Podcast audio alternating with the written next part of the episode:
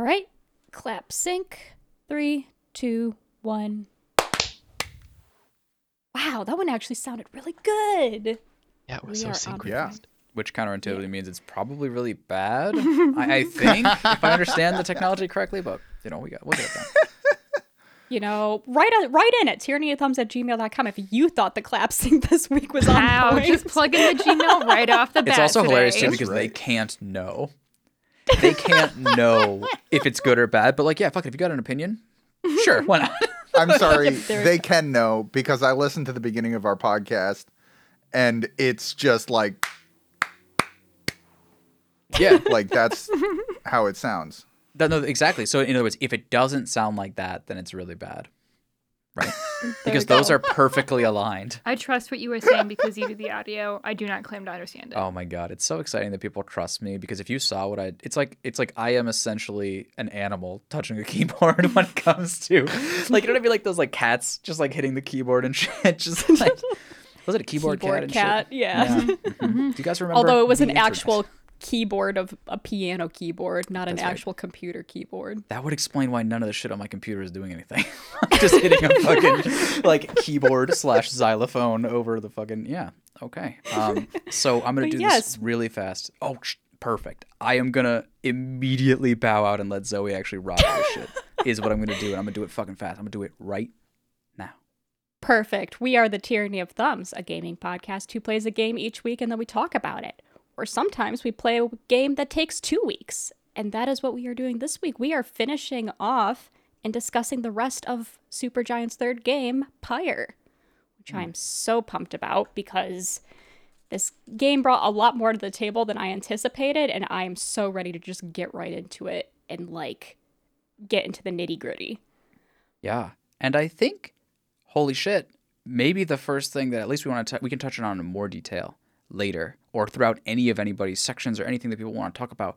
But I would just reiterate quickly right here at the top of the second part of our discussion of this game.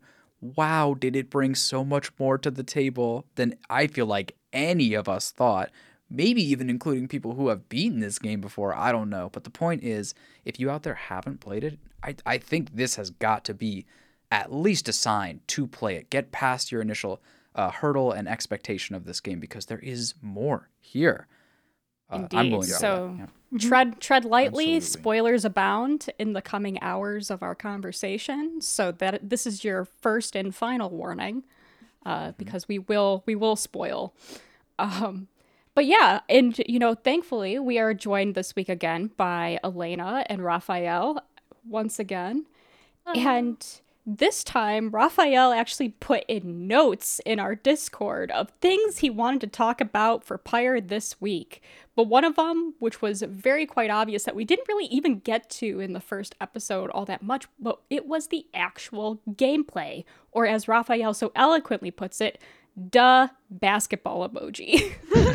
so, mm. so yeah, like the, I guess the action portion of Pyre is this game. Like, we did try to describe it a little bit last week, but it is this, like, basketball pseudo football. Like, it's a bunch of other sports, but it's essentially basketball being shot towards goals for the most part. And it's like three on three. Um, and I'm just kind of gonna, like, open it up to the floor here, but, like, what did you guys think of Yeah. The action first because it's so unique compared to what most uh, action games offer that aren't just straight up sports games. Right. And I, I wanted to actually start with that, and I will be happy to talk about my opinions and thoughts of it. But you see, like, it starts with basketball, right? It always starts with basketball. We've talked about that. And we are talking about the basketball portion of this game. So, like, fair play. We're not talking about the, you know, the narrative. We're not talking about the, the written, there was a better word for that genre. It doesn't matter. But the point is, uh, like, it, yes, basketball, but then you could see, so I was trying to say words like action and action game. And actually, that is the part of it I think that was really, really not communicated that I actually really enjoyed. Turns out you roll around and blow shit up too.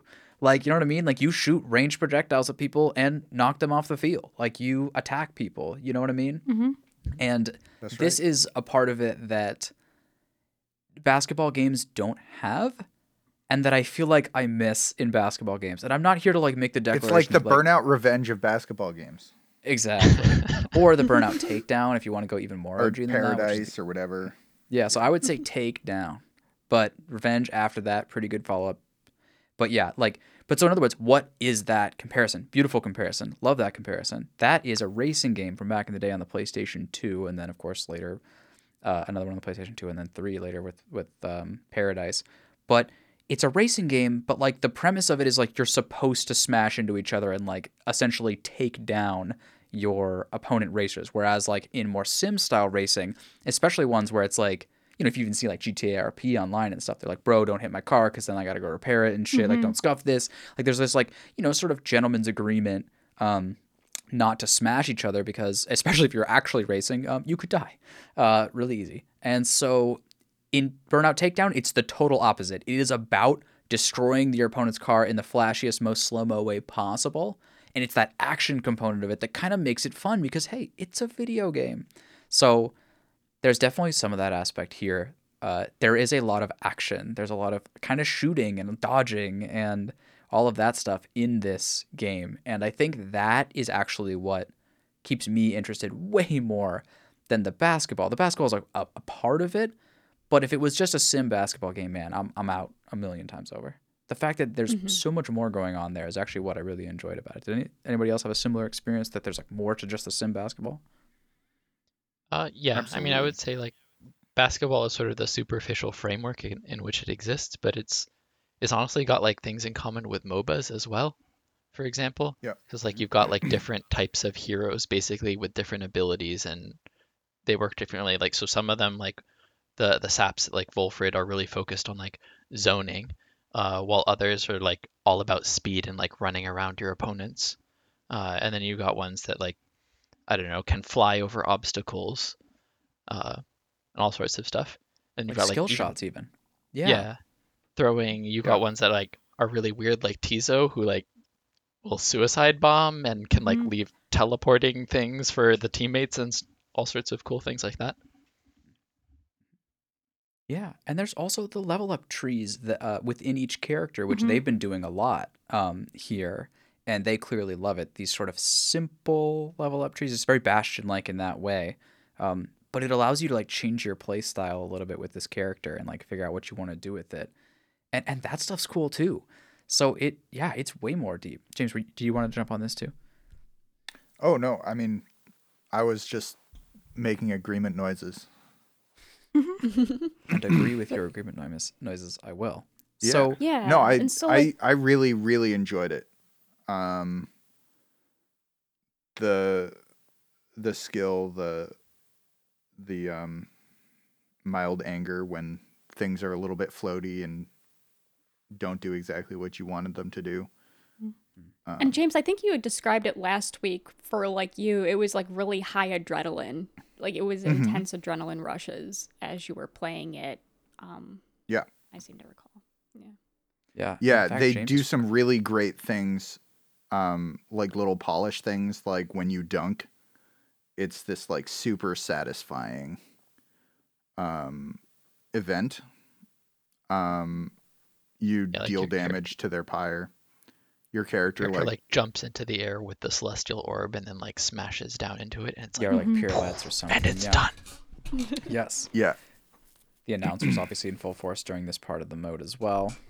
hmm He's sassy during it too. If like one of Yeah. your people mm-hmm. gets like you know taken out by a projectile, he's like, "Oh, goodbye, Rookie." like, Yeah, he gets to like as we get into the second half of this game, increasingly salty. I guess I would say as you go. Mm. Um, and I Yeah. I really enjoyed that progression over the game, like because in the, some of the final um battles, basketball games that you're doing, he's like kind of nasty, and I liked it. he's actively rooting against you. Yeah, yeah. Hmm.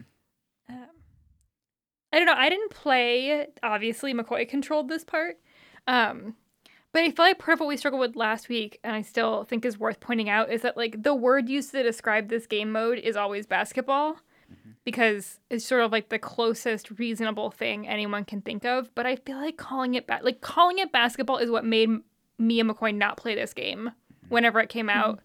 a couple years ago, and it's just it's not bas like yes, technically there's a ball and sometimes you throw it into the pyre and sometimes you dunk it into the pyre and you can pass it and that's all basketball-esque but it's i don't know it's also really of- not if you're like sitting here thinking like basketball doesn't sound like fun why would i play that like it's really not basketball Yeah, it's actually I like. like. uh, go ahead.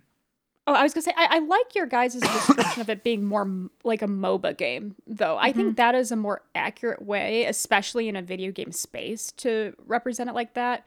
Mainly because of each character's abilities and stats and whatnot. Like I feel like we struggle to define this game the same way as somebody who would try to explain like League of Legends to a non-video game person would try and like you know it's like you're kind of you're trying to defend your towers but you're also trying it's like Oh, capture the defense, flag yeah. like, yeah like and, but like none of like all it's, it's all like subsets of particular but it's not like an over encapsulating uh you know definition um i do like though like yeah like a moba just seems like the best in terms of like a character has like one or two abilities that they try to maximize really Yeah, and and like basketball is a sport. Okay, huge statement.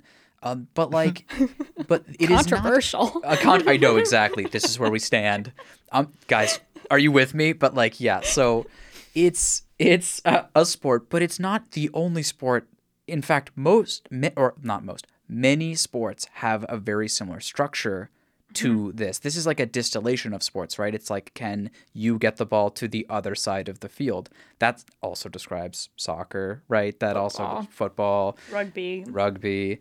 Um, I mean, I don't even know hockey. polo Yeah, like exactly, exactly. Ooh, polo. That's interesting. Water polo also. Yeah. So like in mm-hmm. other words, like but but when you instead of doing that, instead of like having because you can't right in the short form, and we really talk about this a lot, but like you know, and I think we'll get back into it eventually, but you know, the gaming sphere missed this this shit really hard, and to say that you think and and part of it is because they have to be shorthand about it they have to be pithy in their ability to describe this game and when they say basketball it kind of you get specific in your head i think at least i did where it was like oh specifically basketball but not soccer and not the other thing and not hockey and not all those lists of games that we talked about.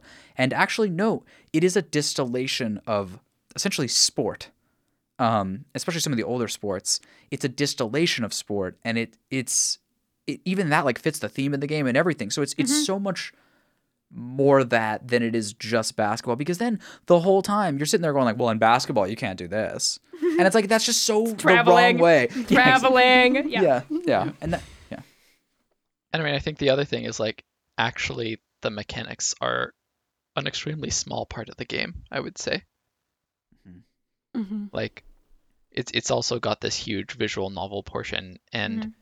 It doesn't really give you the option to skip it in the same way that you can skip the rites. Even like everything will still happen. Like you, it doesn't like it's not like you have to restart your game if you just like botch the rites.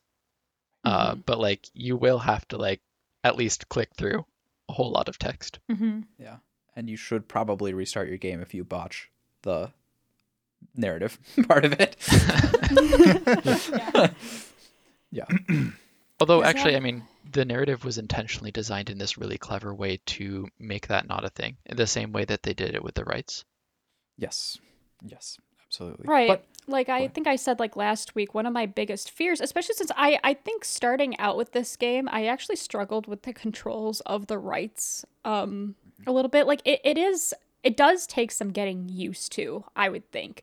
Um I found it to just to be very fast pace, and when you're trying to kind of figure out tactics while the enemy team like if you play it on i guess normal difficulty like they they do retaliate like quite like in a rather smart manner. It's not like impossible but like you do have to be quick thinking. And for me it took a while to grasp that um and so for a while there i was fearful because i was afraid if i lost a lot of rites the game would outscale me and i would like get the bad ending of the game because I lost so many.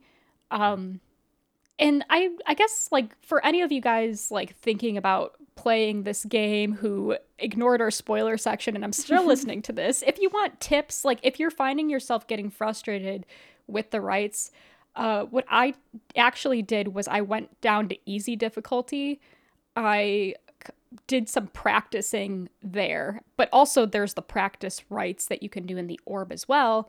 Um, but I did like do some practice on an easier difficulty, and then I once I got the mechanics mastered on how I wanted to move the ball or the orb, or how I wanted to play, uh, then I switched back to normal and even applied a couple Titan stars by the end. Uh, because, but I do will say like I think it is a longer process to get used to the movement of the action part of this game like the you know the, the sports part of this game however we want to call it the rites like i think it does take repetition to get used to it um and that's okay like you're you Yeah. may not be used to it even after the first like loop that you do i think i finally got comfortable with it towards the end of the second loop maybe um and that's think- a lot I think one of the complications there is also that the different characters actually move rather differently. Uh, so like Mhm. Mhm. Bertrude and Gilman slide a lot more, for example. Mhm. And some of the and by the way, the fast people in this game are fast. Like, I mean, dude, like sometimes I struggle to even chase him. Yeah, there was a eyes. point where with like with Gilman, I was like, "Oh, I should just put more speed on him," and you're like, "Whoa, I can't. I cannot put more speed on him. He would be out of control." He's already out of control. Um, there are moments where it feels like my subconscious body is like taking the wheel with some of Mm-hmm. those fast characters, and if they smash into a wall for my entire stamina bar, that's what happens. Um, And it did happen. oh, it's happened. But but but so what I would say is that in in a distillation of sport, which I really want, I, I like that description of this here. There are sport like qualities to this gameplay that you know I think a lot in the context of Valorant here because we've obviously talked about that a lot. But the point is that there are so many aha moments with these games that are sport like aha moments being like oh i've never thought of it that way and then you start trying something different and then you start sort of like building a new skill set and those just naturally cannot come to you at first. You have to get them. So for example in this game there are things like like one time and by the way i will say this is an incredible detail from this game. The enemies show you high level strats and you have to see it and you can see it a couple times before you recognize what the fuck just happened. Mm-hmm. Here's an example of a high level strat. They run up to you throw you the ball then kill you once you catch it. That is a high level strategy and they will do it to you and you can realize that you can do it to them. But that is the sort of thing that you would not get on a first couple tries. Mm-hmm. You just wouldn't. But that's okay because that sort of aha moments there's a bunch of them in this game in terms of how to actually move and how to actually play your characters and how to like sort of move the ball and pass and like what what is all of that about? Is it good to have the ball? Is it not good to have the ball? Like should i just be attacking them? When you start to answer these questions you do do you do better and You, you, said do doo. god damn it Yes, you do better. you do better i just want to just i just want to lead like leave like an appropriate level of silence there just to like Just to make James really like a- feel what he said. exactly. Oh my goodness. But um, but but you know what I'm saying? Like y- you feel better and you do get better at the game and you do understand it mm-hmm. more in a sport-like way, and it does a really good job of doing that. And it turns out that sort of getting better, that sort of I'm not sure if it's exactly mastery or what it is exactly, but that those aha moments that where you sort of switch your ga- approach and game plan and game style, those are really satisfying mm-hmm. in all sorts of games, Valorant included, and this one as well. So it's just really cool that there is that depth to the gameplay. Like it isn't just like, oh, cool, you can just like, I just did this. Like for instance, you know, this could have been a JRPG, right? And there is some depth to that combat, sure, but but usually they're tuned in such a way where you know you can just attack for the most part and call it a day as long as you buff a little bit, and that's all right, right? That would have fit this game just fine. But there is actually this gameplay that has some mastery to it, which is pretty cool. And I will admit myself, I I thoroughly enjoyed it. Like I just I enjoyed it every time. Um, Yeah. I think this is actually something that like Transistor, for example, really struggled with. Is like getting you to learn about the different combinations and how they would Mhm. like actually uh, work out in gameplay. So like having it be a symmetric game, uh, just it really solves that problem well. but like allowing them to just show you a strat. Right. Yeah. Mm-hmm. I mean, like, I think, yeah, I guess the only way that Transistor really did it was like through the sandbox mode. Like, I know if they put like a couple, like, sort of presets on to show you a combination that could be lethal, that's really the only, like, maybe parallel that I can do, uh, that I can make with this. And, like, arguably, like, be- if you don't feel like you can observe the enemy's movements in Pyre and try to replicate them. I also think that the scribe trials uh, for each of your companions also exemplifies ways that you can abuse your character's like strengths. Um, like I think Ti'zo's scribe trial, I saw like I struggled with so much with Ti'zo's scribe trial because he's up against like all of these really fast people, and I never really knew exactly how to like handle them because you know obviously he Ti'zo's cast is a suicide bomb, so I would just die, and then the quick people would come up and douse my pyre. I would pick up the orb, but then I don't have very fast movement speed, so they would just kill me there. And then I realized, oh, Ti'zo's strength is that he just has a really gigantic aura. So I just went around not picking up the orb, but just like knocking out everybody first and then picking up the orb. And like, and so it was just that aha moment of like, ah, Ti'zo's not supposed to be the one trying to get the ball. Rather, he should be on the sidelines, like taking out people just with the sheer size of the aura around him. Oh, and that's hmm. MOBA like too. Like, I mean, think mm-hmm. about it. You're describing it in the same way that people will describe for like guides and stuff for League, right? Like, mm-hmm. Syndra wants to do this. This is what she's built to do. This is mm-hmm. what she does. And it's like Ti'zo wants to do these sorts of things. And once you um, recognize that, you do find, I found at least, success in every single character when I understood what think- they wanted yeah. to do. I think like on the the last episode we had for Pyre, you you said you hadn't you didn't like see what Hedwyn was for. Mm. And I was like, well, he's a support character, and like that again is fitting into that model. It's like Yeah. he's Mhm. he's buffing his teammates. Yeah.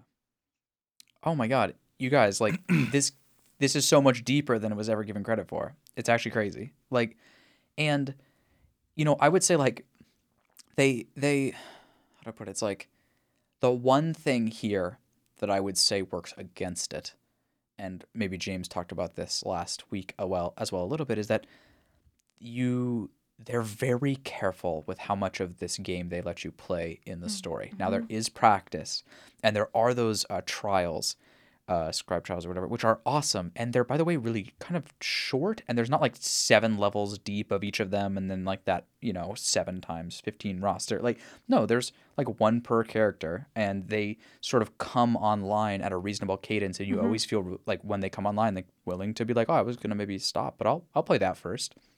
So that works all great. But they really are careful to not overwhelm you with this game mode. And the downside of that in these mastery type games is that you do find yourself uh, spreading your reps out quite a bit. And I could see that leading to some people. sorry. Oh, I'm fine. I'm totally fine. But my throat is fine too. Okay. Um, Do you want some water? I'm fine. Okay. no, uh, but the point is, in these mastery type games, uh, quick reps can be how you overcome certain things, and they are so very careful to not give you quick reps, uh, reps in this game because they favored, uh, obviously, the story, the downtime in, in between the Oregon Trail elements, but they also favored the build up, the epic build up to these rites. Every time, music cutting in, people talking trash, the announcer talking trash, like the pan on the field, right? Like the starts from the sky. And all of that, by the way, fucking worked for me. I Oh, yeah. love the build I up to think the like rites. the packaging around each rite is super awesome and like stayed incredibly epic the whole way through the game. And I think it's partially because they didn't let you do it that many. I mean, you do it quite a bit, but not that many times. You don't get sick of it. But also like it's just really good. Like the voice of he's called the voice. It also changes every time. Yeah, it's like a Mm-hmm. little bit different every time, so it keeps you engaged, but it's also just like really good. Like the voice of the voice is so dope. Um, Mm-hmm. it always hits, and the music is amazing. and and the people you're fighting are so unique. The battlefields are different and interesting. It it just it makes it feel special every time. and and that is the opposite of reps and i think that's sort of like something that might uh fight against it a bit in some way but i think i mean for me personally like i think it they succeed at what they want to do Mhm. just make that shit epic Yeah, the, the the this concept of teams that you're up against is one thing that I just I really liked that they did. Just these other triumphants, these other factions, they all have their own colors. Yeah. Yeah. yeah. They all have their own Sorry. uh Yeah. Like their they they all have their own theme song. They all have their theme Mm-hmm. colors. And also not to mention that it's like it's a whole every single loop you revisit some of them from time to time. So you it, it is like an actual league of sorts where you're like ah these guys beat me last time and now like but this is this is payback time or maybe they'll say the same to you where they're like oh you beat us handily last time but this time i brought out the big guns and you're like oh shit what are they going to do this time? Like it does have that sort of competitiveness along with it um that just kind of adds to that whole um i got that that whole spectacle of the rites themselves where th- that i just thought always made it so fresh. And yeah like like you were guys saying like mid midway through the round you know if somebody's pyre's at 50% or 25% like the other team will start smack talking or they'll like they'll pull a fast one on you and suddenly like they have a new strat in mind or something like that um and i just i thought that was always just a cool way that they they kept it fresh Absolutely. And I, I would just Yeah. say on top of that, um, just to add to the, I, I know we mentioned it briefly. I, I, I thought not only the balance of the difficulty for this game, but the AI. That's what I was about to bring hella up too. good. Yeah. It's hella good. Like, uh, it felt so natural. I don't know how to describe it. Like, it's true. Like sometimes I would like fly over someone that could have jumped in that instance, but it felt like they they were trying to react with the right play. But if you you could sneak a fast one on them, basically, but you couldn't do it slow. And I don't know if you guys felt that, but I I thought the balance of this was fucking rad. Yeah, Yeah, I agree. I thought too, just as an observer, um, that it seemed like because the the the other teams that you face, they they level up as you face them multiple times. Um, but it like it it appeared to me that as they leveled up, like the AI got smarter, not just like bigger or faster. I mean, they did mm. also like their their auras got bigger and they got faster and they would learn new moves and tricks, but there was like one that we fought at the end where they were doing this crazy, like really rapid, like passing back and forth Yeah. thing to each other, which like struck me as like this. I we I don't know. McCoy and I have talked a lot about difficulty in games because it's a passion of his. In terms of like how how you make games more difficult when you click like easy, medium, hard, or whatever those things are, and a lot of times it's just like ah, give them more hit points and like that'll do it. Um, like this, it seemed to me like the AI in this was really well done and made it so the AI was like faster and was using or sorry, not faster. It was um, smarter and was using like different techniques instead of just kind of like giving it more hit points. Like they could have just been like, ah, and their pyre now has 200 hit points, and that would have been a really boring way of leveling them up. Um, but it didn't. It was really fun, and every time you face them, you're like kind of scared, being like, oh, what are they going to have just figured out that I now have to figure out how to counter? like they didn't um like i've seen i mean we've all seen games that are like this man when like you the player under okay so that's how i would describe the ai the ai felt like it understood the circumstance of the moment in the game if that makes sense it, un- they understood the meta game so an example of this that would be uh, a bad example in another game not that i can pick a game exactly but you know when, when all of your players are banished right? All they need to do is just walk it in. Or they can do even better than that and they can throw it in and not have someone out the next round right? That's like the higher level aha moment that you get along with uh, some of the other ones we talked about. Um, but like i've seen games where like they have you all of your players are banished and then they just walk into a wall or like pass the ball around or like you know just do shit that makes no sense and you're like well that was a gimme. Mm-hmm. But like they didn't really like maybe a little bit here and there but like no like they they they would walk it right up and throw it straight in just as i would and and and that made it feel so much more alive and not only is that awesome from a gameplay standpoint but it feeds right back into what zoe's saying where it it adds credence to the people you're you're fighting. It, it, it, it adds respect from a gameplay standpoint to those characters that you're learning about, and that's just like such a cool thing. Yeah. Basketball, yo. Um Yeah, I mean I think um there's um there's definitely something to be said as well for the like losing is incorporated into the story instead of just like forcing you to beat your head against each one until you win. Um I think that's really cool, but also I kind of wish that you could have the choice to beat your head against it until you won. They do. So they intentionally designed this so that you if you if you press escape at any point in the rite, you can restart oh it. well, yeah. And Huh. the the reason that they set it up that way is because they wanted they really wanted people to just be like, let's see how the story plays out with the way things went. Um, but they also didn't want people who were like, oh shit, I lost. Like Yeah. Yeah. everything's gonna be screwed now, to be like stuck in that mindset. And they were like, well, we know we're not gonna rewire everyone's brain with this game, so like, Yeah. let's let's meet them where they're at and give them the option to restart until Hmm. they beat it.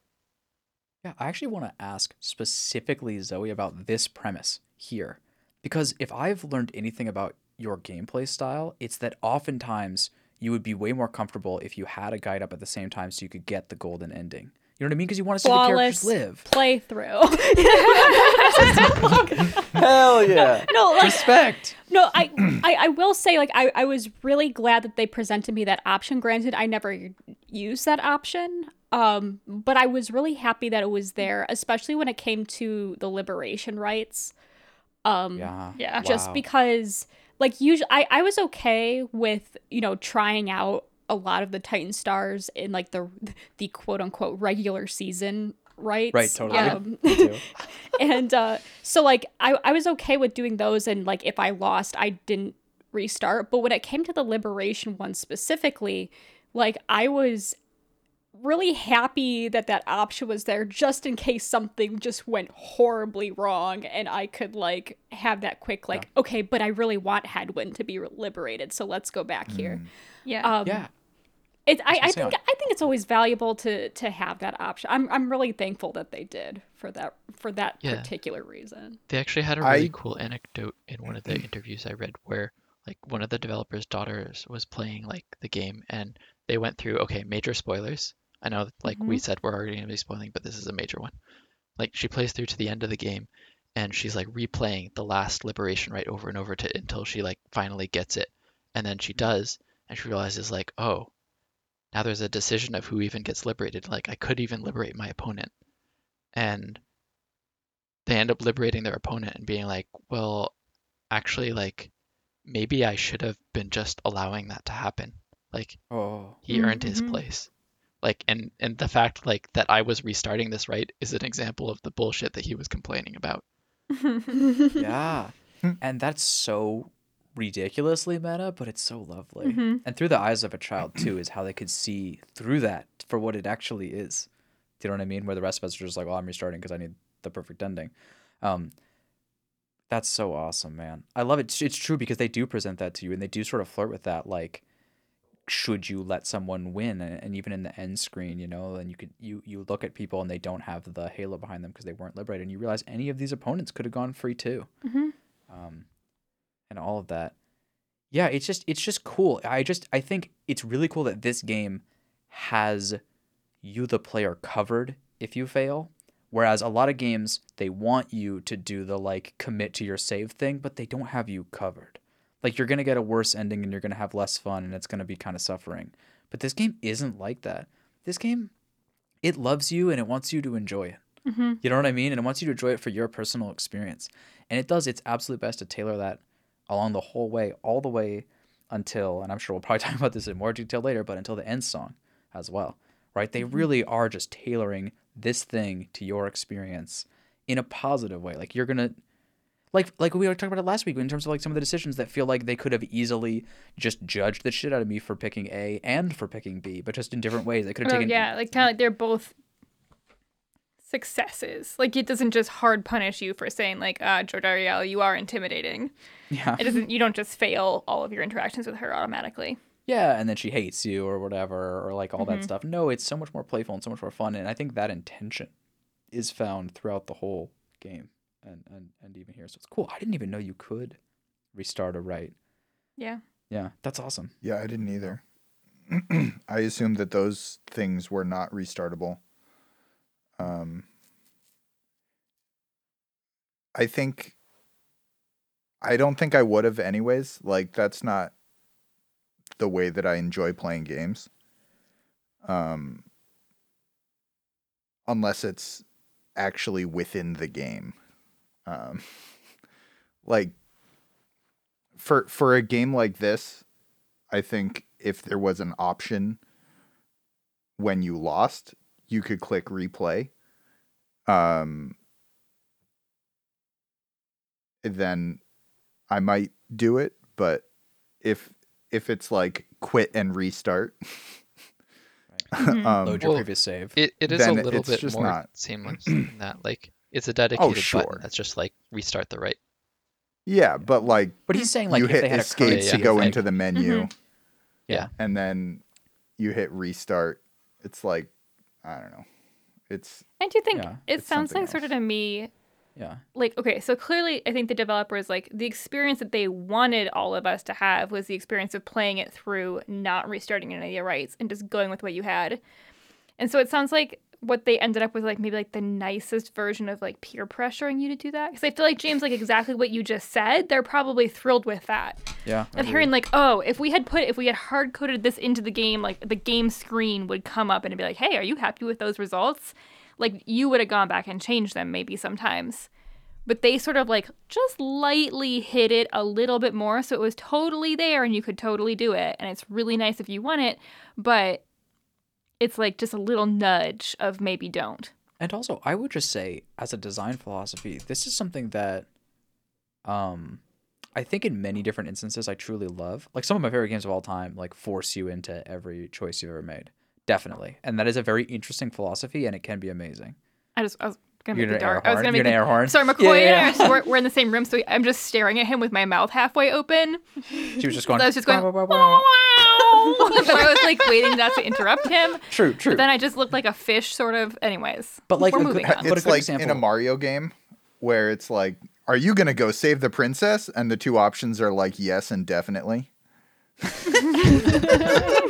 decisions in games. Like dude, that's that's like a meme in the making if it isn't already one. Um, but like, but dude, some games like some games I really appreciate quote saves coming, which again I've talked about it and I think is just absolutely the most sin name you could apply to that because that makes me feel like a piece of shit for doing it. But that does not mean like what what happens when you try something over and over again. You are getting concentrated reps on that thing so you can get better, or you're a piece of shit acco- according to save scum. I just you know what I mean? really like the term "save scumming." but but but here but here's an example like uh i like for xcom style games i love that i can choose to have a save before the start of it and if things go bad but not terrible and they're recoverable i can choose as a player to continue forward with that. And, and that me the player the one who is trying to dictate my own experience to have fun and you you the developer please trust me that i can do that please. Um or if it goes completely to shit and all of my entire top squad gets wiped, I can reset on that. Do you know what I'm saying? Like I, I can choose that's too much for me. I'm not gonna have fun anymore because all of my storylines are dead in one foul grenade. Um, so like it, it's it's just interesting how like different games approach it differently, and this one definitely has an intention there, and it does allow you to do a little bit of that if if you need to, if you want to, if it's gonna make you feel better, do it. But otherwise, they they want you to see the really awesome shit they did if you lose. I think an, another really interesting thing about the decision making in this game is like I feel like a lot of games that are emphasizing your choices are like, okay, you're gonna change the world. Like either there's gonna be machines or there's gonna be like organic life. And it's Mhm. like, whoa, that's like a big difference. But like in Pyre, it's it's a lot more subtle and it's a lot more realistic, I think. Like Rukey is like, "Yo, do you think this mustache looks good on me? Or does it make me look nefarious?" And like your answer to that will change Rukey's appearance. He will shave his mustache if you think it looks bad. Mm. But and like it's it's a lasting impact on the game, but it's also really subtle. And it also in a way doesn't matter, but also matters. Like I Mhm. I don't quite know how to describe that, but it's just it's really great, I think. it's meaningful player choices, but maybe like on a less world-ending scale. Yeah. No, that's such an interesting way to frame it. I don't think I'd really thought of that, but yeah, it is an arms race to make the the player have the most important decision ever, and then it is like a design race afterwards to actually do good by that premise. Like, okay, so he Shout out to Mass Effect. yeah, like he ended the universe. What do I do with this now? Well, we can end the trilogy. Like, it's like you know, yeah, yeah, yeah, yeah. Fair play, fair play. Well, So give him the blue screen if he does this. then the red screen if he chooses the other one. Just true. They'll be happy things. with that, right? Yeah, don't put them side by side. You're not gonna like what you see. Um, but yeah, like it's it's it's surprising how much more you get out of just seeing the mustache not on him. Of course, I told him he looked great. Um, but I could imagine seeing him every time afterwards and being like, "Oh yeah, like nice." You know so what I mean? appar- apparently the mustache decision is actually one of the oldest things in the game. Uh, Hmm.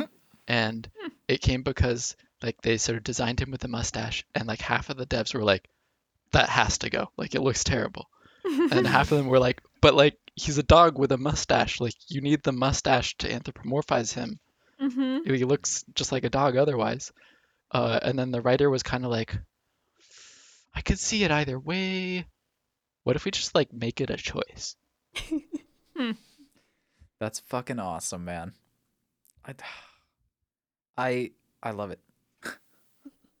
I also, this is kind of a side tangent, but I loved that it, at the very end when you, well, we'll talk about the very end later, but on on Rukey and his mustache, I love that at the very end, the art that they give Rukey, like really just, he just looks like a, a little dog. Like he looks like someone's pet. And I mm-hmm. really like that as a touch because he is so anthropomorphized throughout the whole game. And all the characters are, but I feel like in like that end art, especially at the very end, he just looks like someone's puppy. And I'm like, oh, he's just I don't know. He's just a little dog. I liked it. It hit right for me. Yeah. And I would say, guys, we could go so much more into the basketball, but I think we're past it. It's okay. Mm. We're not the people who are going to break down the absolute mechanics for you. I mean, we could if we wanted to. It's really fun. It was fun. All I think the that's characters what's are important. cool. It was fun and it's not actually basketball. Don't be afraid of it. Yeah, and enjoy it. And it turns out that if you take it from the perspective of your task is to be good with and use effectively all of these tools rather than optimize the team that you like the most and then use that to win the most, you will enjoy all of them to their own degree. And so maybe we move on from that section. Mhm. Who wants to take the reins for the next section? Well, I was gonna say there is also the bullet point of Bertrude is best.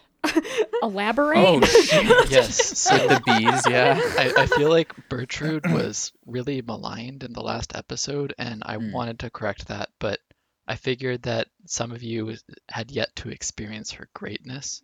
Hmm. Uh, and now that you have, you should all agree with me that Bertrude is obviously the best character in the game. And she really has our best interests at heart. Like, she's looking out for us. She's a nice person, even though she's like a snake Medusa lady. And she has curses, but she's really cool. I personally liked her like fully leveled up ability where her projectiles go through walls. Yes, Like, the talisman. yeah. Yes, the legendary we talisman. rode that yes. all the way So to the end. Oh yeah, yep, yep, absolutely. Yeah, I mean, you can get turns out triple she's sprays with that nuts. thing. hmm hmm hmm But she's also going after Volfred, but he can't. I he- know. He, doesn't. He can't, you know, reciprocate her feelings. But she's just like, okay, it's fine, I guess. But it hurts, and I'm like, oh, Bertrude. Yeah, Unfortunately, there's, really- no romance pet plot line with a female reader. you can't go hmm. after Bertrude. I don't know what it is for a male, but I'm not Can't sure go if after you can go after Bertrude. Butcher. Yeah, I, I don't think you can go after Bertrude. I think Yeah. She- her the heart is held by romance another. Option Is uh, Sandra. Sandra, really? Mm-hmm. Uh, Yeah, yeah. She's like, "Take me with you. Take me with you, reader." Yeah, and then you kind of make an inappropriate joke near the end. It's subtle, but it's there. yeah. Elena is like number one, like sitting in the I'm back on line. the lookout. Yeah, she's just like like the You said like the, doo-doo. um, Two bards. yeah, like like yeah, it was the two bards, for example, like well, the lone that minstrel. was clear, you guys. No, but it's like sitting there, and I'm just like, oh my god, like, okay, like, who are we gonna send here? And then she's like in the back, like, just being like, they're fucking. I'm pretty sure they're fucking. You see that? I see that. Like, they totally are. fair play. Um, and there I'm not definitely is a point. Oh, I'm not sure that they're they're actually that human, uh, but they definitely have some intimate relationship. They're intertwining their spirits or something. They're do Mm-hmm. they're doing they're doing whatever their version of fucking is. I just like w- Sure, whatever loop it Duets. is. It's like they're they're so hot and cold with each other. Like after one loop, she's just like tells Tariq like "Don't- I don't even want to talk to you. like she just like Yeah. is ignored. Like oh, what did you do, Tariq? Because they're fucking. I did. I, I actually like. I well, I was amused by it. I thought their relationship was really well written and like Yeah. very much like you knew there was a relationship there and there was so much going on behind the scenes. So many like so many tones. That that's But each other. But at the same time, they managed to keep it to themselves. Like Mhm. they weren't hiding it, but it was their private life, and it was just really well well done. I thought that. Bill. I, I and, and I think like I, and this can kind of also stem off of Bertrude. Like I, I really love not even just the relationships that the writers did with between the reader and the you know and your companions, but I really like the way that the writing fleshed out the relationships between your companions as well. Tariq and Celeste are like one of them, but also like there was a time I, I liberated Sir Gilman and afterwards Bertrude was in the wagon and like there's this whole scene that plays out where she is basically like saying these like ritual ritual prayer things to make Yeah, sure that the benediction. yeah the bog benediction to make sure that sir gilman like has luck and happiness wherever he may go but she like does it in a way where she's just like i didn't care much for him but he's gonna need all the luck he can get so that's why i'm doing these bog benedictions and you're like oh but you really cared for sir gilman bertrude it's okay. Like but I, I, I just i thought all of those interactions were just so sweet especially after you liberated one of your companions just seeing which of your other like remaining companions were affected by you know that that change in the roster or uh you know i i, I just thought all of those were so so well done um i just have to give credit. And even just uh the relationships between your companions and other uh other foes. Like um for me uh the which is the one with the old cur uh the Uh, fate? Dalbert, Old Heart, is it the fate. is it yeah. the fate? Yeah. Like whenever i was against the fate my uh vagabond shay she was like trying to be friends with elmer so badly and so every time we faced him she'd be like elmer be my friend! And elmer's just like uh, i can't talk to you. Like get away from me. She's like but we can be friends. And Yeah, then actually, his dad's you- like, uh, you should go hang out. Yeah, actually, if you if you don't liberate uh, either of them, then they they end up living living together. Oh mm-hmm. Beautiful. Yeah. So, so guys, hear me out on this. It's it's interesting because when I'm hearing you guys say this, obviously I, I agree, but also on top of this, I'm realizing like this could have gone so wrong if this character roster was not so ridiculously awesome and deep in every way. Like, just it's just there's there is no miss character, right? Especially if Bertrude is the best character, who felt like, you know what I'm saying? Like, if if, mm-hmm. you, if she can 180 like that, then because like the thing is, they they have a system in place where you take your favorite people probably and you send them to the other side and you basically don't get to see any of their interactions anymore and you're mm-hmm. basically self-selecting away all of the stuff that you love and that's not necessarily exactly what's happening but it could be a totally viable story strategy for you to do so and for me I was doing essentially that. And yet so then and then oh say so it's not in yet but then I'm realizing where what am I left with? I'm left with all the people that I I I don't care for as much and now they're going to be the ones with all these interactions and they're going to like dictate the whole rest of the story and they all made great cases for themselves and they all won me over. Mm-hmm. You know what I'm saying? And that is so strong because otherwise you would have to see the lens of the game through the characters that you think suck. Like that was so so right there. But because this roster was just so deep in terms of uh value, like it, it was fine. It was mm-hmm. totally fine. Even though I sent all my favorite people back and I wish I could have more interactions from them, I got to see the rest of their interactions and it was awesome too. And I feel like in some way the system actually helps that because like when you send someone back then you kind of have more space and more time to get to know the other ones who you didn't maybe know as well before. I don't I don't know if like the interactions go up. Probably not. But like the frequency of them. But I felt like when we once we had sent back like Jodar like we were very attached to Jodariel in our playthrough. Like she was she was the best. But once she went, like the other characters kind of like I guess they're not real, but they like stepped up and kind of filled that void and you get to know them and you're like, oh yeah, okay, so Gilman's super cool and Ti'zo's awesome. And you have all these other things going on. Um, so I agree. And I'm gonna get it done with these crew. I'm gonna have to. Yeah. And I think it's really impressive like these characters that we can kind of talk about and have these who have these relationships with each other are all just written Yep. like flat essentially art characters. Mm-hmm. but like their short like voice lines in the made up language do so much to like add the tone to Yeah. the writing and they also do like really subtle things with the animations they they have like different facial expressions that will go along with each of their lines uh, Mhm. and these sort of uh, splash effects i don't know really what to call them like behind Yeah. the characters uh, to show like uh, disappointment or like excitement or anger uh, there's just like a lot of these really subtle details that build into it incredibly. And Right, like the. Oh. I, I was gonna say just with those splash effects, they also apply those to your foes a lot as well, um, which I think helped me build empathy with a lot of them, especially since you as a reader can read minds, and so especially towards the end, the end game rites when suddenly your main foe comes up and suddenly it's like the dark background with like the like the drooping black like I, I don't like the melting effect behind them knowing that it's like them being like consumed by like a dark depressing thought. I was like oh no this is gonna make me like rethink everything. Oh no. Yeah, it's and sad. sure some of them de- definitely did in that case.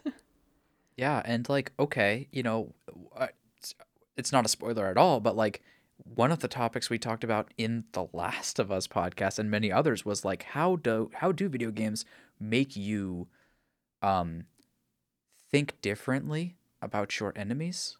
Mhm. Here's a way. Here's a Mhm. fucking way. Mhm. This game takes a totally writing? different path. Yeah, good writing all across the board and not making them necessarily exclusively evil either. And and you know, Last of Us approached it from a perspective of they're not necessarily evil and there's all sorts of reasons like that, but then they also, you know, gave them names and said like, you know, they had voice lines that that seemed like more specific. They'd call each other's names. I mean, there was interesting stuff like that, but they were still, you know, enemies and in that context, right? Mhm. And this in in some ways they're it's like, you know, it's it's like uh, you know you you recognize them you see them a bunch of times and you're like oh it's these motherfuckers again. Like how are you guys doing? You know you're almost like friendly. Like yo what's up? I'm sorry i'm gonna have to wreck you but you know like all's fair in, in love and war right? Like but you know but i hope you're well. Right? Mhm. and that's just like such a cool way of doing that to your quote enemies because they're not really enemies in this game in the same way. Mhm. maybe one or two. Some of them, yeah, and I think too, like there's a good cast of characters here where some of them are, like the the other Bertrude bog Udmilde. creatures. Yeah, like they are not particularly likable. Um, Yeah, they're like a cult worshipping Cthulhu of this world, basically. Yeah. The Slach, Yeah. Who's gonna consume the world, and they're like, yeah, let's let's Yeah. get him to eat everything. So I never felt like, bad beating them. Cool. to me. that's not rad Yeah.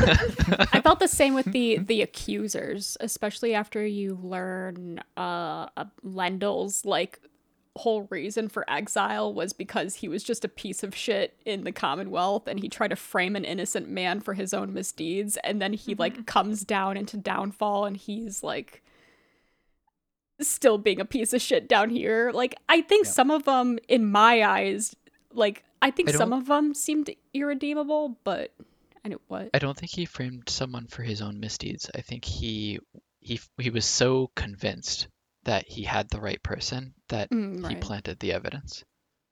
Oh wow. Right. So, I mean, this gets a little bit into my three-hour lecture, but like one of the really cool things about this game is like so each of these teams was like set up by one of the scribes uh, and so they each of the scribes had these different like values that they wanted these teams to be built around so for example one of the values of the accusers is justice um, and so Lendl is actually aligned with that like he True. he was in in his own perverted way he was seeking justice um, But, like, piece shit. Well, yeah, yeah. So like Yeah. the thing is, Yeah. all of these teams, to greater and lesser degrees, are perversions of their like values. Like Hmm. they they've been corrupted over time. Okay, and so like Raphael. Lendl is an example of overarching justice where it like ceases to even be justice anymore because you're going so deep. is this and Mhm. nobody's gonna fucking get this reference so we don't have to spend all day on it but is this game analogous to that book you're reading that has different sub processes of the person right like like dude are these teams not the same thing they are Uh, I mean, I, I suppose you could make a superficial comparison, but I, I don't think it's really, I don't know. I, don't- I don't see it that way. you heard it here um, first the king of superficial comparisons okay, I'm Striking gonna write that down for next Uh, year's trophy. oh shit Excuse me. Write it yeah, I was bro. just trying to say in the nicest way possible, McCoy, that's a trash take. Thank Excellent oh, callback. Good joke. Good joke. Good joke. Um, I mean, so I could get a little bit into my lecture now, I guess. Uh, yeah, I think let's go for it. Yeah, go for it. So, so like one of the major things in this game is the Book of Rites, and so you can kind of skip through this, and I think many of us did, uh, because like personally it's did. liter it's literally just a book. No, you're not the only one, McCoy. It's literally like No, just a book, and yeah. you you have to like you can read through the entire thing. Um, and it's like 170 pages and like by Yeah. 170 it's actually 170 pages yeah, I mean the the pages are a little bit short, but it's a lot. right for sure. Um, but I think the Book of Rites is actually a really interesting character in this game, in a sense, in that it's sort of this like weird, like religious text slash constitution hybrid, um, in this world. So, I mean, like the scribes are religious figures in this game. Like the entire setup of the game is around like the Commonwealth is a theocracy, um, and so there's a lot of religious overtones in the game, and the Book of Rites is trying to be like the the centerpiece of this is like you're literally studying the ancient texts in order to conduct these rites to seek freedom. Um, and so like you're you're trying to like read these texts and understand what they're saying and their intent, and then you're like confronted by the contradictions in what has actually played out as a result of these. So like as I said, the the accusers are uh, a corruption of justice. Um, the withdrawn are about pursuit of knowledge, but Udmilde ends up like worshiping this world-eating monster. Mhm. Um, the Pyre Hearts are all about courage and passion, and they're led by Sir Deluge, who's a coward who literally runs away from every other battle, and that's why he's been promoted because he survived. right Mhm. Um, the Chastity are about like wisdom and modesty and integrity, and their leader is cunning and manipulative, and is just like trying to bend whatever rule he can to get home. Um, and so I think like really what this is about is you can have these rules and you can have these rich traditions, but you can't just take them at face value. Like nobody has the entire plan set up in advance and knows exactly how it's going to go. Like the scribes had objectives here. They were trying to set up a better system than the empire that they came from. Um, it's like the empires of Sar was like inheritance based. You had emperors like um, passing on to their family, um, and they tried to replace that with something that was a bit more merit- meritocratic. Uh, so they set up the rites as a mechanism to select the Commonwealth's leadership, actually. Uh, so the voice in the game is one of the previous participants in the rites, and they are the leader of the Commonwealth at this point. Mm-hmm. Um, and it's kind of a really interesting system in a way because it's like you have your criminals that you've exiled, and you're using atoned criminals as your leadership. But in a way, it kind of makes sense because like the, the rites are set up to promote like teamwork and collaboration and competition and adherence to tradition. And in a way, all of these are skills that contribute to upholding a social contract and working with society. Can I butt in real quick? Sure. Triumvirate, the name of the team, means group of three rulers who share power. Power. Um, it's Latin. Yeah. Yeah. So e- each of the teams is a triumvirate, and by conducting the rites, it's all about like three shall be as one. So it's it's actually like it's kind of teamwork, but it's also being able to balance control, and those do figure into leadership. Like that is something you need to do as a leader. Um, so yeah, that was a really cool aspect of it. It's Uh, it's like a it's so much more um it's it, it's interesting because I I immediately saw the comparison when I was thinking about it myself and playing through to like the Colosseum and like win your freedom by killing everyone else. Mm-hmm. You know what I mean? And like by killing great beasts and by killing large men with axes. You know what I'm saying? Hmm. and like just the difference in what that person is going to be like when they are liberated in that scenario from this scenario based on this system versus that system is is quite drastic. So there it's interesting that you're making the case that this system does actually make you like build qualities or show qualities that mean you might be able to come back. Whereas like right the Coliseum has nothing to do with that. It just is like if you entertain us enough, I guess we'll let you go. Really putting in the community service hours with the rites here. Yeah, do you, remember, do you guys remember that like like the picking up trash mini game, where you're like you stop your wagon on the side of the road and you like Clean up notice the like, a downside. Yeah. yeah, yeah, exactly. Yeah, like this is the downside, but I won't let it go to shit. And you're like picking up fucking chip bags and shit, like on the fucking like, street.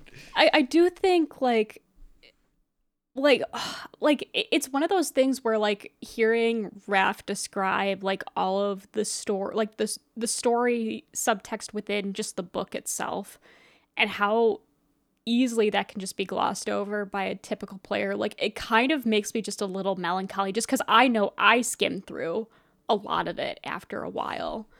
Um but you just realize just how thoughtful and just how rich they created this world where they have all of the you know all the political systems set up in such a way like there's practically an explanation for everything in this world with the story building.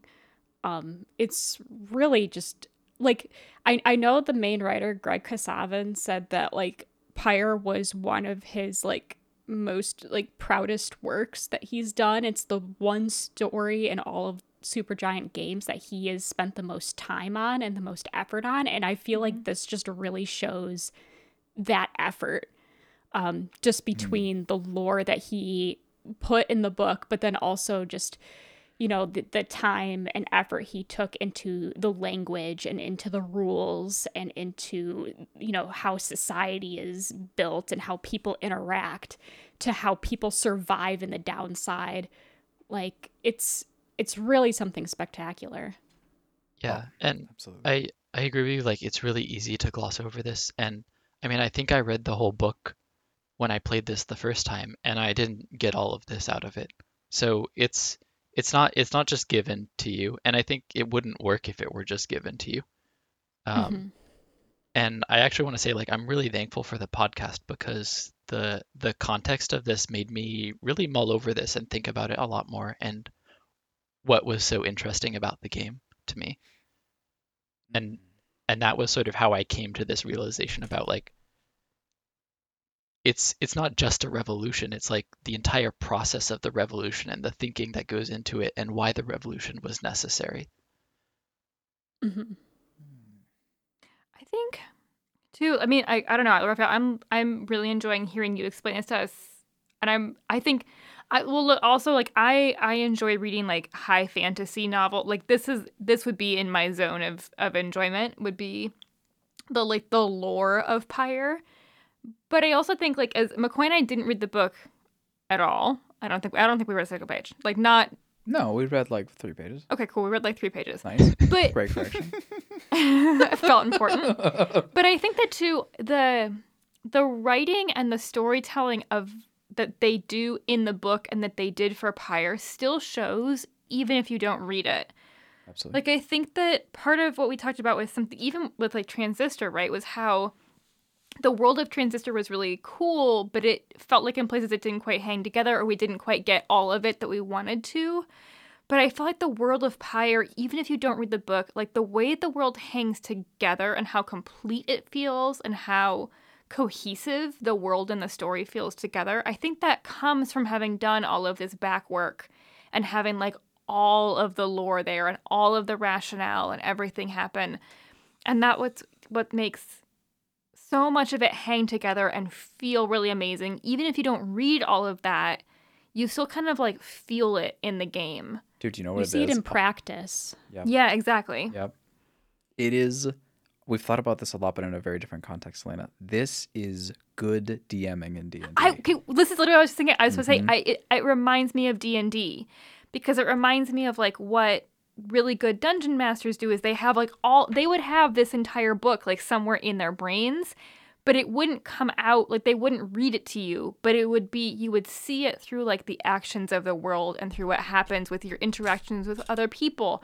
And i think that's what pyre does. Like i think pyre is like sort of like a really in that way like sort of like a really good d&d world where it's really fleshed out and so when you have these little interactions everything just sort of like clicks into place and makes so much sense because it's all there like the person who wrote it knew everything and then that gets shown. And I also think that's a part of it being a small studio where, like, probably the head writer had his fingers in everything that got written. So nothing just got stuck in the game that felt like it was out of place because he had all of this lore and all of this background in his mind. And then when someone was writing a little piece of dialogue for a character, he could be like, no, no, wait, that wouldn't quite work. Or it would be like, I, I don't know, it's a bad example because I don't really understand it. But I feel like it's it's the the the incredible background they did and the lore that they built, plus this really small focused team, makes Pyre this just like really beautiful, cohesive storytelling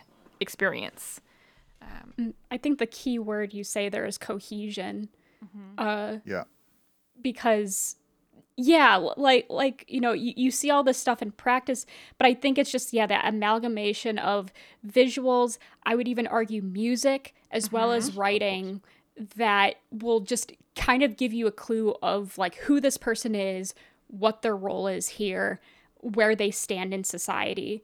Um and that can just do absolute wonders and like I, I could just you know picture you know head writer greg kasavin going over to darren korb and being like yo this is what this guy's like and darren korb's like cool i'm gonna apply electric guitars to this person like to because this that's dog what instead of Yeah. aggressive Yeah. dogs. Yes. Well exactly like you know people like the the dissidents like you can read in the book that the dissidents like well you like or you know the leader of the dissidents i forget his name what is his Barker. name Barker, like right. you know like you can kind of surmise without like reading that like barker is not really one to be to follow traditional means and like I think that's done through the music, how it's like literally there's just this like electric guitar riff throughout Thrash their metal. entire yeah thrash metal going through. Uh, yeah, the song's called Thrash Pack. Um, but also, I I had to face them for one of my liberation rites, which is hilarious interaction with Celeste because Celeste, like you know, she comes forward and she's like, ah, the try, you know, you you must come and state your reason, and Bark is just like, fuck this, guys, we're Oh, just here to fight, and like everything, Yeah. and like, and then Celeste is just like, please calm yourself. We are in like holy grounds. And he's just like, I don't care. Like, but like, again, it's just, you know, and you hear the electric guitar riffs in the background as he's saying that. And you look at the writing and you look at the visuals and you're like, okay, this guy just says, like, fuck tradition. Let's just fight. Um, Yeah. Yeah, so actually, like the, great. the dissidents are one of the triumvirates I think that was not corrupted. Because I mean, the the founding principle of the dissidents is it's belonging for the misfits. The people who do not belong Right. belong in the dissidents. Um, and I think that's actually a really cool way of doing this corruption of these values, in that like not all values are equally corruptible. Like some of them are pretty self-sustaining. Mm-hmm. Mm. hmm Yeah, exactly. It's Oh, I also wanted to tie back one of the early points where you were saying like all of the people felt really fleshed out. I think that's one of the things that I that really like made Transistor not work for me was that I I couldn't get in the head of the characters. Like I didn't understand what they valued, why they wanted to do things, what they were even trying to achieve. I mean, Reds was like, let's get back at them. And other characters were like, we don't have anything to do, so let's paint the sky. I I didn't really get it. I mean, I, I'm I'm not doing it justice. Like it's it's better than that, but like that's that's how it came across to me. Mm-hmm. a lot Um, of the characters are expressed just through text bio, but you don't see like I think that goes to show just how valuable it is to show the lore in practice. I think if they had shown better in Transistor some of the motivations or some of the work that a lot of the people within the bios in the transistor were trying to get at i think that would have maybe fleshed out that world a little bit better like they try to do a little bit i guess with like building the bridge to fairview and whatnot and you literally can build the b- bridge to fairview but that is just like one component in one person's bio out of dozens Mm-hmm. Yeah. um Yeah. whereas it- like it- yeah. I yeah where, whereas here in pyre like you you just see so like so many aspects of the book being put into practice by so many characters who are alive and fleshed out in front of you and interacting with you uh that kind of helps solidify that It really doesn't feel like Transistor. I mean, this like maybe is like me reading it too far, but it really doesn't feel like Transistor is about any of those other characters. Really, like it's about the almost like fever dream of the main characters and their duo, like just like fighting. Like, like it feels like it's intentionally, uh, like mi- misty or like fever dream is what I'm thinking in my head.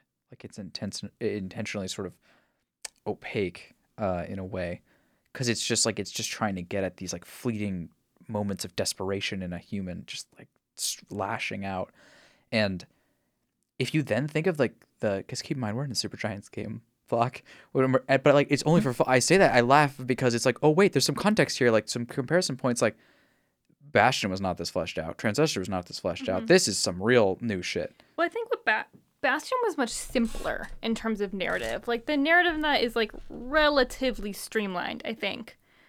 Um, whereas I think you can definitely see like playing through these in order that Supergiant games became much more ambitious with each game that they took on, and like certainly Pyre is a big jump up in terms of ambition of storytelling and even just like number of characters. I think someone mentioned that like you know all of the Supergiant games before us have had like maybe like two characters basically, and this one suddenly has this whole cast of people. Um, Yeah. And all of this background lore and all you know. I yeah, they're just this is a big jump in terms of ambition, and I think it's a big jump in terms of ambition in terms of like the complexity of the story that they're telling too. Um, I Oh, think they yeah. really really super nail it. they went from I- like yo we kind of reference things that that you think about as humans right bro? And they like wink at you and you're like yeah dude that was a great reference to like we wrote it all out. Like we just we fleshed the whole world out for you. How do you feel now? And it's funny because for me like when i was playing bastion and i was like this is awesome. Like this is amazing. It's incredible. And i i why- where did this come from? Then I played Transistor and I was like, this has so many aspects that are literally incredible, but there's a couple that aren't as good and it doesn't hit the same magic for me. Then my thought process, naturally, if you draw the, the line between those points, is like, well, Pyre felt like almost, you know, I, th- I, I thought at the time, and this sounds so silly after our discussions, but I thought at the time, like, oh, this is maybe not as ambitious. Like, you know, they're not like voicing a lot of this stuff necessarily, and it feels a little stranger. And it's like a maybe like a less like smaller game mode even, and just the whole thing just felt kind of like lesser and smaller and different and weird. And yet, when you guys say quotes from the devs of being like some of them at least like saying like this is some of my most proud achievement ever after having played it in great detail i 100% understand that and i see how blatantly wrong i was uh approaching yeah, I, it I, I, I think, uh, and, and this is just off of the documentary of theirs that I watched, but like to also think about the mindset that the studio is in going into making Pyre. Like, so, so they make Bastion. They're like, wow, our game was a success. Um, holy shit, we have enough money to like have offices in San Francisco now and like have a payroll. Holy shit. So like I feel like they had the pressure to make Transistor a great game and they you know, I and, and sure, like as much as we on the podcast maybe didn't really receive it as warmly, um, I I think in general, Transistor was still a successful game of theirs, but there's still kind of this whole like up in the air of like what do we want our game studio identity to be? And then after the success of transistor especially since they self-published transistor and they had this huge cash flow coming in pyre they've said is the game that they've just always have wanted to make like from the very beginning. Um and because they had the security of the success of both Bastion and Transistor behind them to back them, they realized the safety net that they had. They just went crazy with the you know their creativity around Pyre because at that point for them it was no longer let's make a game that will be wildly successful with lots of people. Instead, they were like, let's make a game that might not be appealing to everybody, but it's going to appeal to a certain niche of gamer, and we're making this game for them. Um, and I, I, I think that's a really, it's a really cool mindset to see a game studio approach things. Because usually, yeah, you always see game studios be like, we want to appeal to the every gamer, we want Yeah. to appeal to the FPS people, and this people, and this people, and Supergiant just they themselves acknowledge our game our games aren't going to be for everybody but it's going to appeal to a very specific subset and we really hope that specific subset will just love our game because Yeah, of what we've done. But like it's so interesting in their history and context too because like what you're saying is like you know in, in many ways or what i'm one of the aspects that i'm hearing from what you're saying is like yeah a lot of studios like you know lick their finger and then put it up in the air to see where the wind is going. Ah the industry is going this way therefore i'll make this game. And it will be exactly as boring as the other ones are.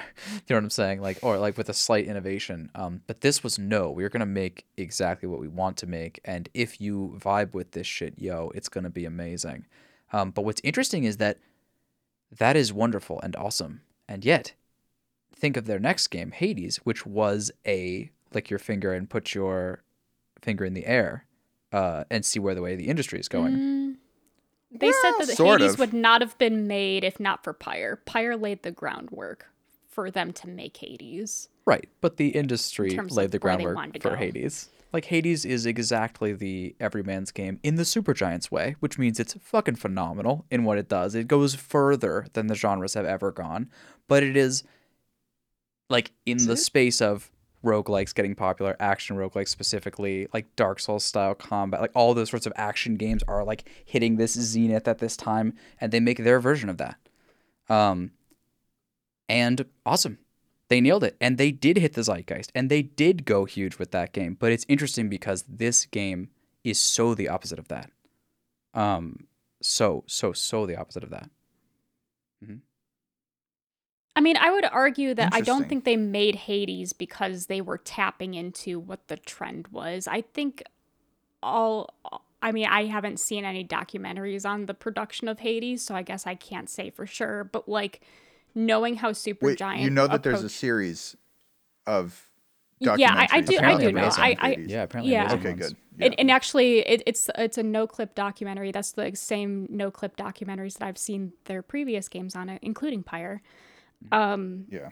but like awesome. I so I am not quite sure how much of Hades' production was due to them, I guess, you, as you put it, like putting their finger to the wind and seeing where the uh, where the uh, where the wind was going.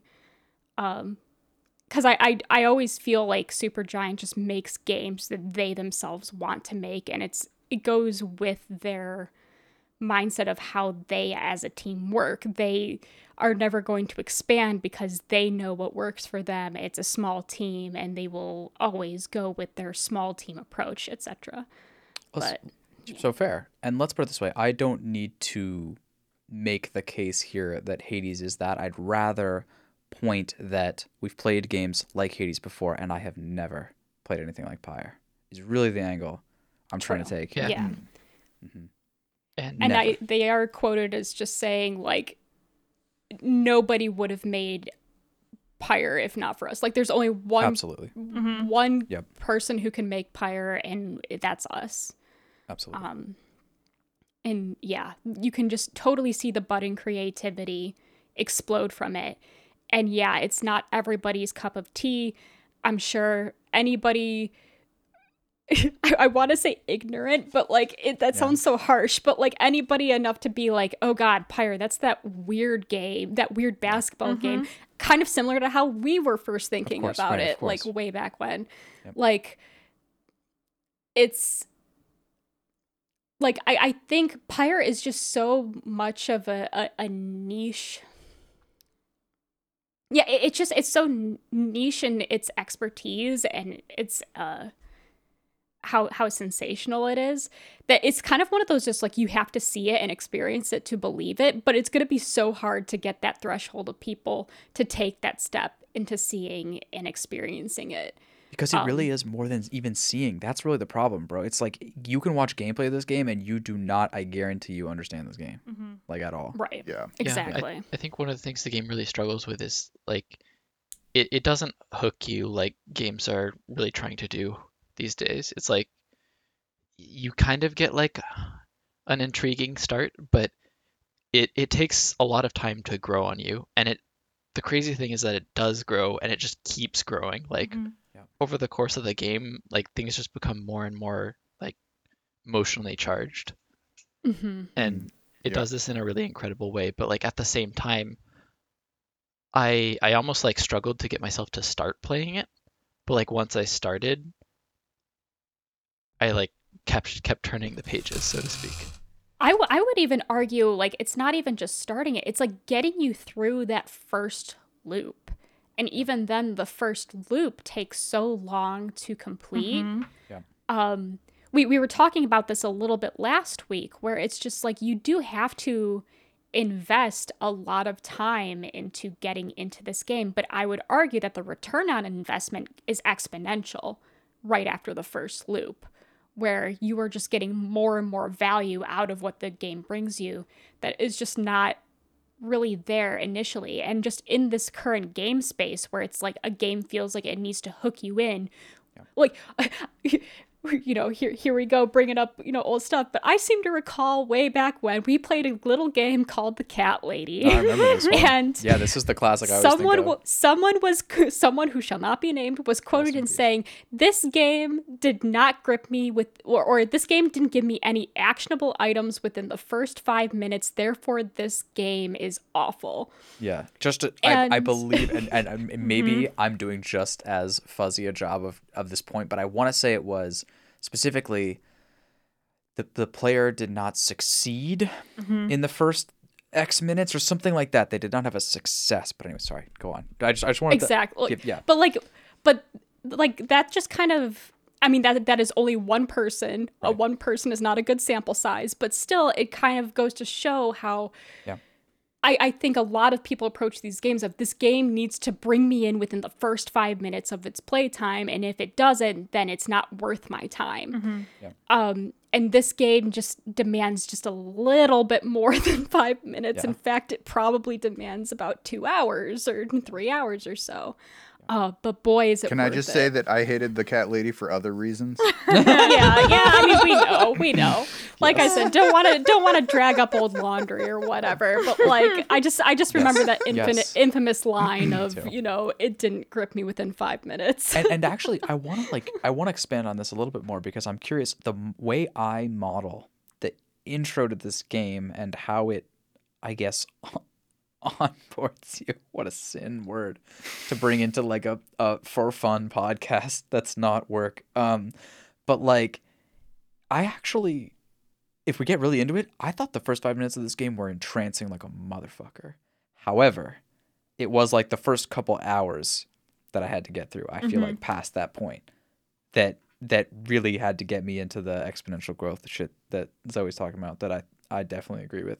So it was weird. Like I thought like the the the intro to the game was actually straight flames, but then it was like there was a lot more that I had to get through in order to like truly get into the groove of it. Did you guys have that ex- Well, experience? or- right like because because it's uh like I, I do agree like the, the first minutes are gripping but then i think as you're working your way through that first loop i think you at, at least myself i remember when i first played this game of like oh i will travel to a spot we'll camp there. We'll resource. We'll do a ritual. Re- rinse repeat. Like i think especially since the first loop you have to do four rituals five rituals before you even get to a liberation rite? You do have to get quite a bit because they want to establish uh, the other teams that you're facing. Um so a, a lot of that appears at the forefront to be a lot of rinse repeat and so i can see a lot of people maybe playing the first you know hour and being like ah this is all this game has for me and then dropping it. Uh, but yeah kind of like well especially like that that was my impression which is why i bounced off of it initially. But when um you know at, at the top of playing this game when raphael put in our like discord what Yep. we needed to do to get through the first week and he's like you need to complete three loops and i was like what Yeah. loops Yeah. excuse me Yeah, and I was actually Um, super put off by that. Yeah, you were triggered because you had Yeah. just finished Yeah. playing Loop Hero. no, and like and, and and I think I said like you will not feel the same about these loops. You will play them and it will be clear. yeah, And you were like, okay. it will be clear. Like it will mm-hmm. come to you. No but but guys i did i did definitely want to talk about this and we're right there which is that this game does have a sort of roguelike element. It's very far from that but the point is it does have loops right? It does have a gameplay loop and it does have like you know this this mm-hmm. larger progression loop.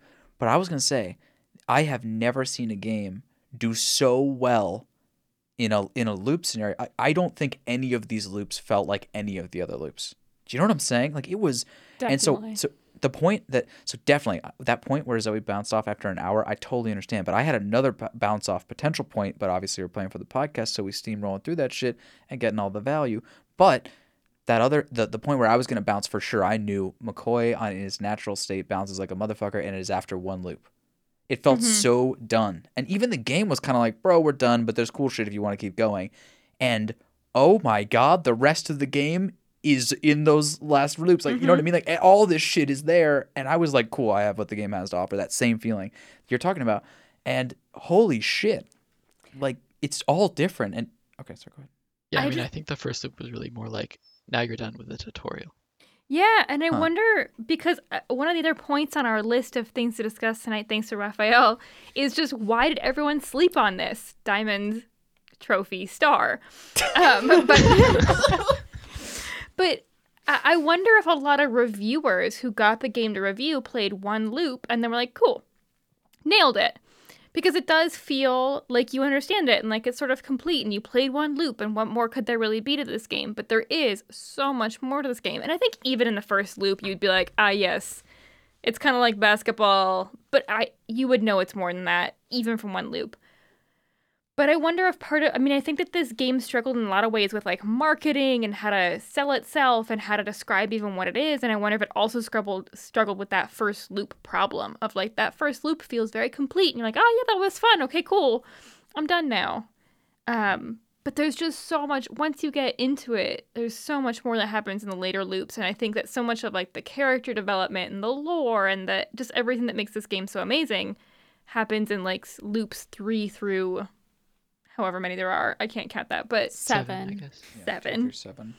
But also um, they're gonna shorten the loops intentionally. They're gonna they're gonna constantly like one of the things that I literally hate about these infinite games is that it becomes so formulaic. Like you you I can feel the pattern already. Now I'm gonna do this. Now I'm gonna pick from these three guys. Okay, I'm gonna pick this and I'm gonna pick that three times, and then I'm gonna go to the final boss. And I'm gonna do but like they change all of those things a little bit each time. So I was never sure what was coming next. And they're so different. The loops are so different from each other that just the premise of looping in general is like kind of wrong here. Like this is a like linear story that mm-hmm. is just told through Yeah. this loop mechanic. It's more like a, a spiral. Yeah. That's a good way to describe it. True because it gets smaller as you get closer to the center Oh. All right, guys, play also- through and, the and first actually, three and actually, the, this, this I, I think this actually plays into another one of Raphael's points of like the Oh, weather shit. effects between loops. oh yeah Um, you start off this game. The first loop is the longest, and it is the sunniest. It's the most vibrant. But then, as you are playing through each consecutive loop, and the stars are getting dimmer and dimmer, and things are looking more dire and more dire, the landscape around you also shifts to that more dire landscape. So first, you know, it, it becomes rainfall all throughout the second loop or something, and then it all becomes snowfall for another loop.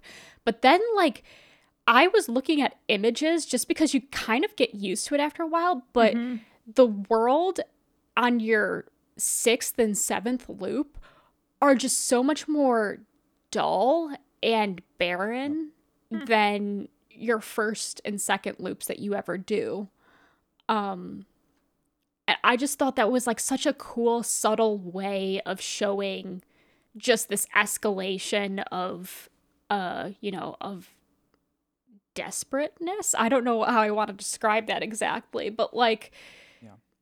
They intentionally make the world just seem so much smaller and so much bleaker uh, as you're working your way through the last of the rites of this lifetime or this life cycle. it's kind of like a, a sense of impending doom, although like 100%. it's it's so much more complex than that because it's not it's not doom, right? It's like hmm finality though.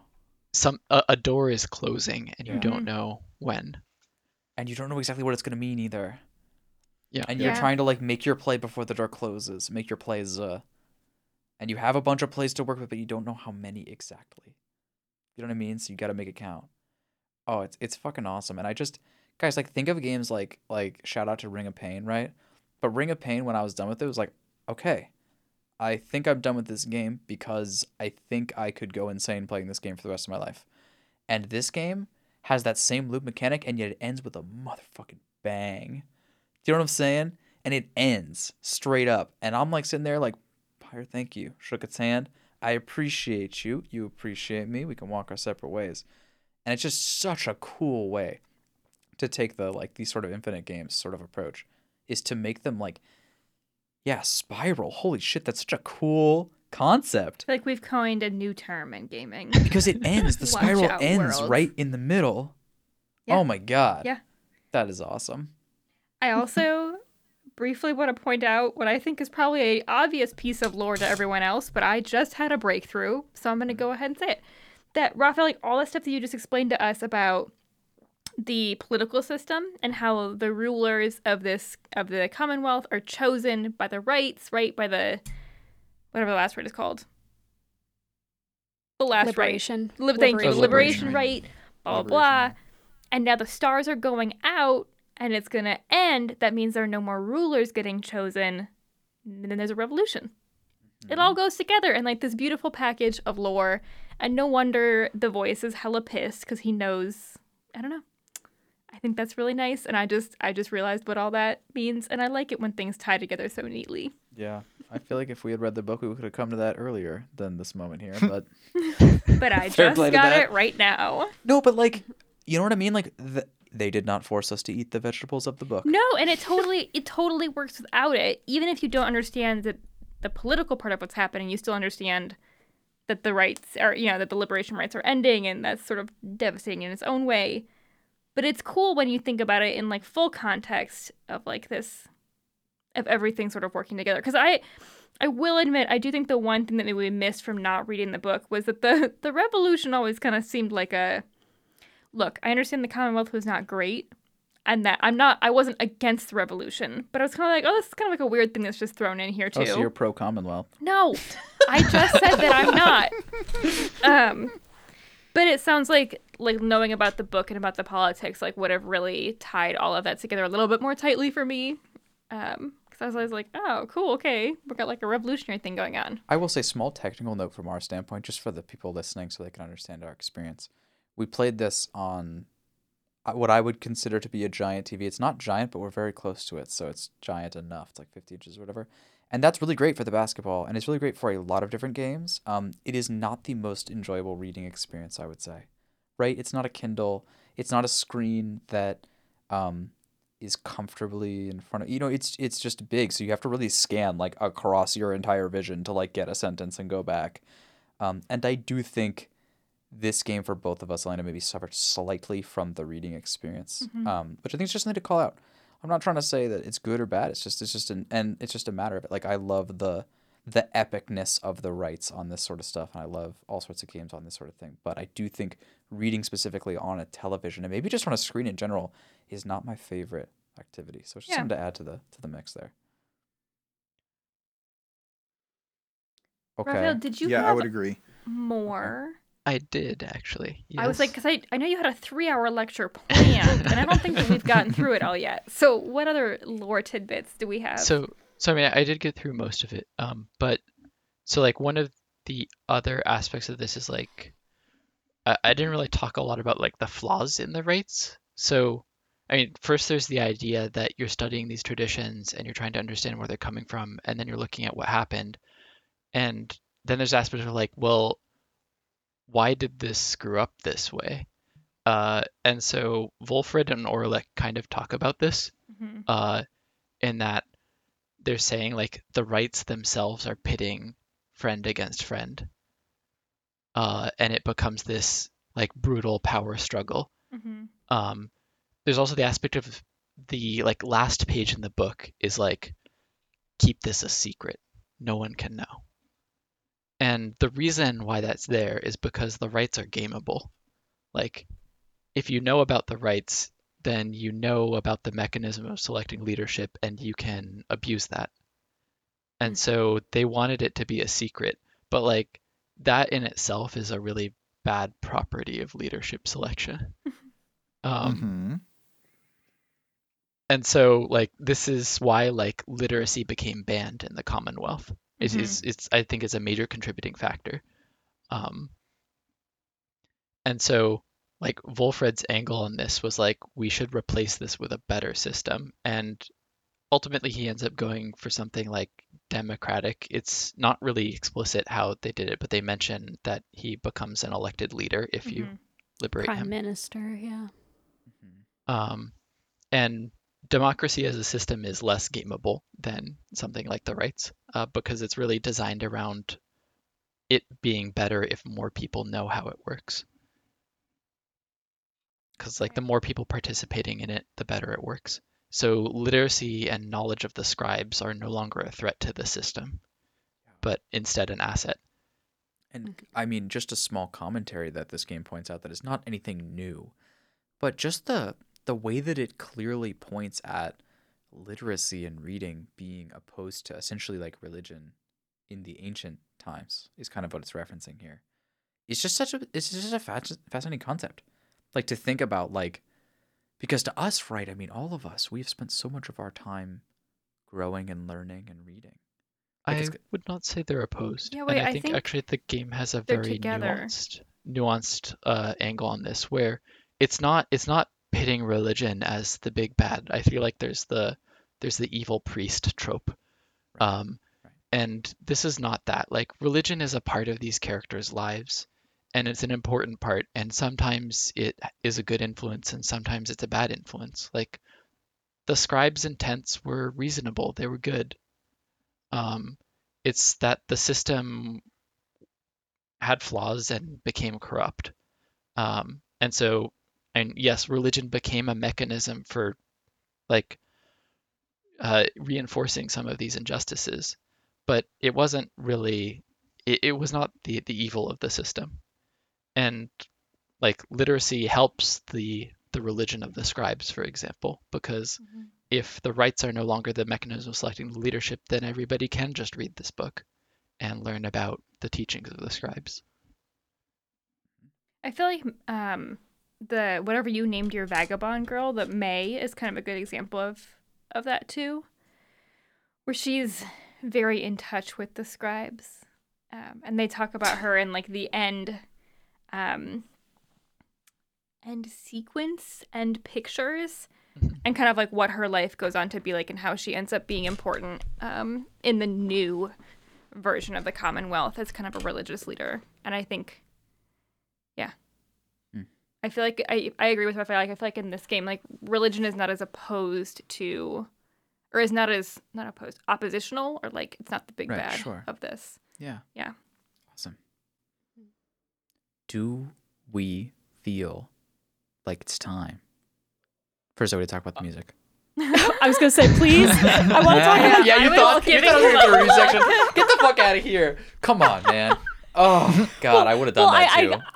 I- I, I did want to expand this not just from music, but also just the the sound design in this game. Mm, Like I know it's such a big uh, Please. fear, but like, um, the I think there's some value to having Darren Korb not only be their composer but also be their sound engineer. One in that the sound in this game complements the music very well.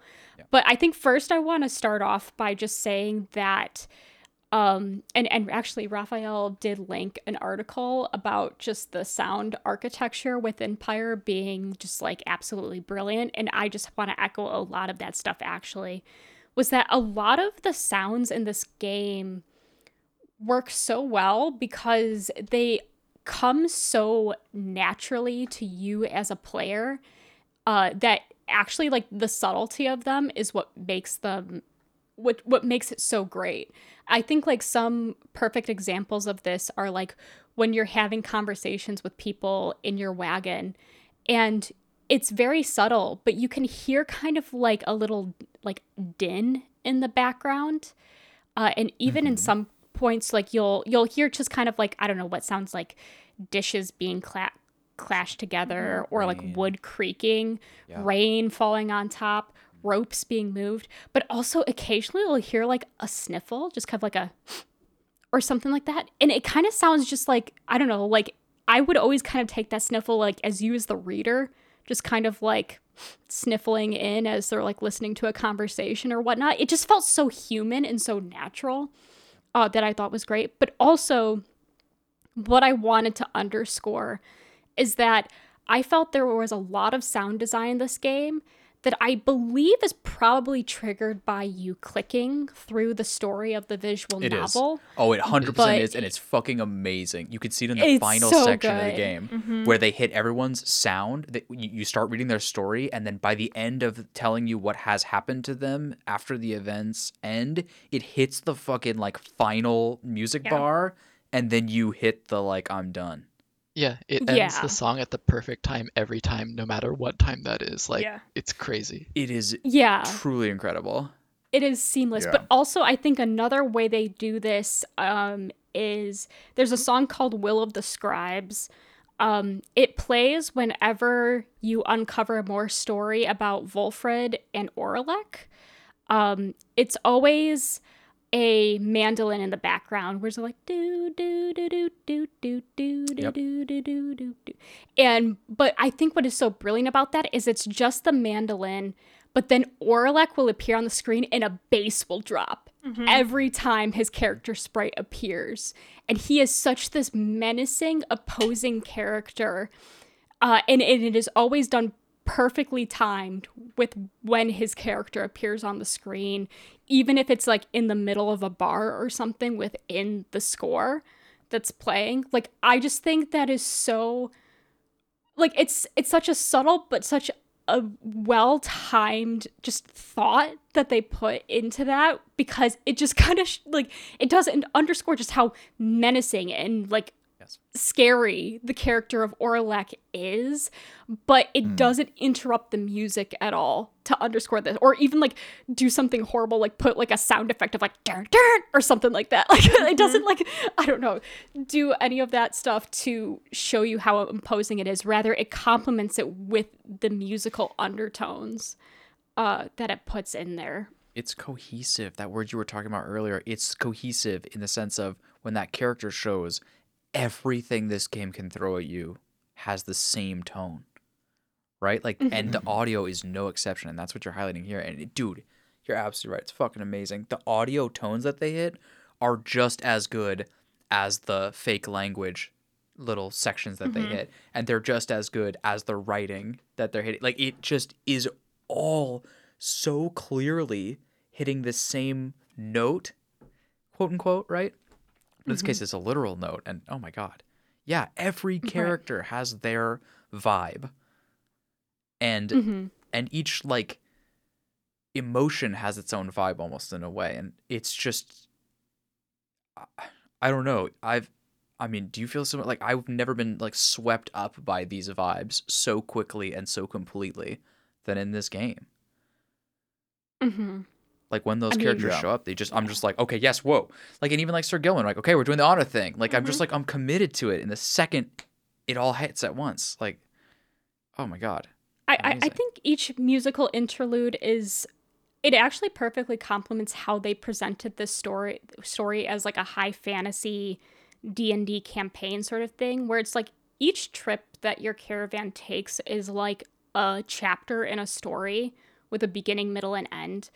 I think that's also underscored by like um and actually the article mentions this that I wanted to bring up where it's like you have this mandolin that is playing just like this background music and every time your caravan enters a new area there's like just kind of an ending note to the mandolin and the music just kind of slowly like cuts out from there but it's done in this kind of like ending chord of like the chapter is done on to the next chapter um and I think that's just part of the charm. I think it's underscored also just by the their use of a bard of Tariq in this, where it's like you do have a character who is essentially following you on your journey and reciting everything that you and your companions are doing.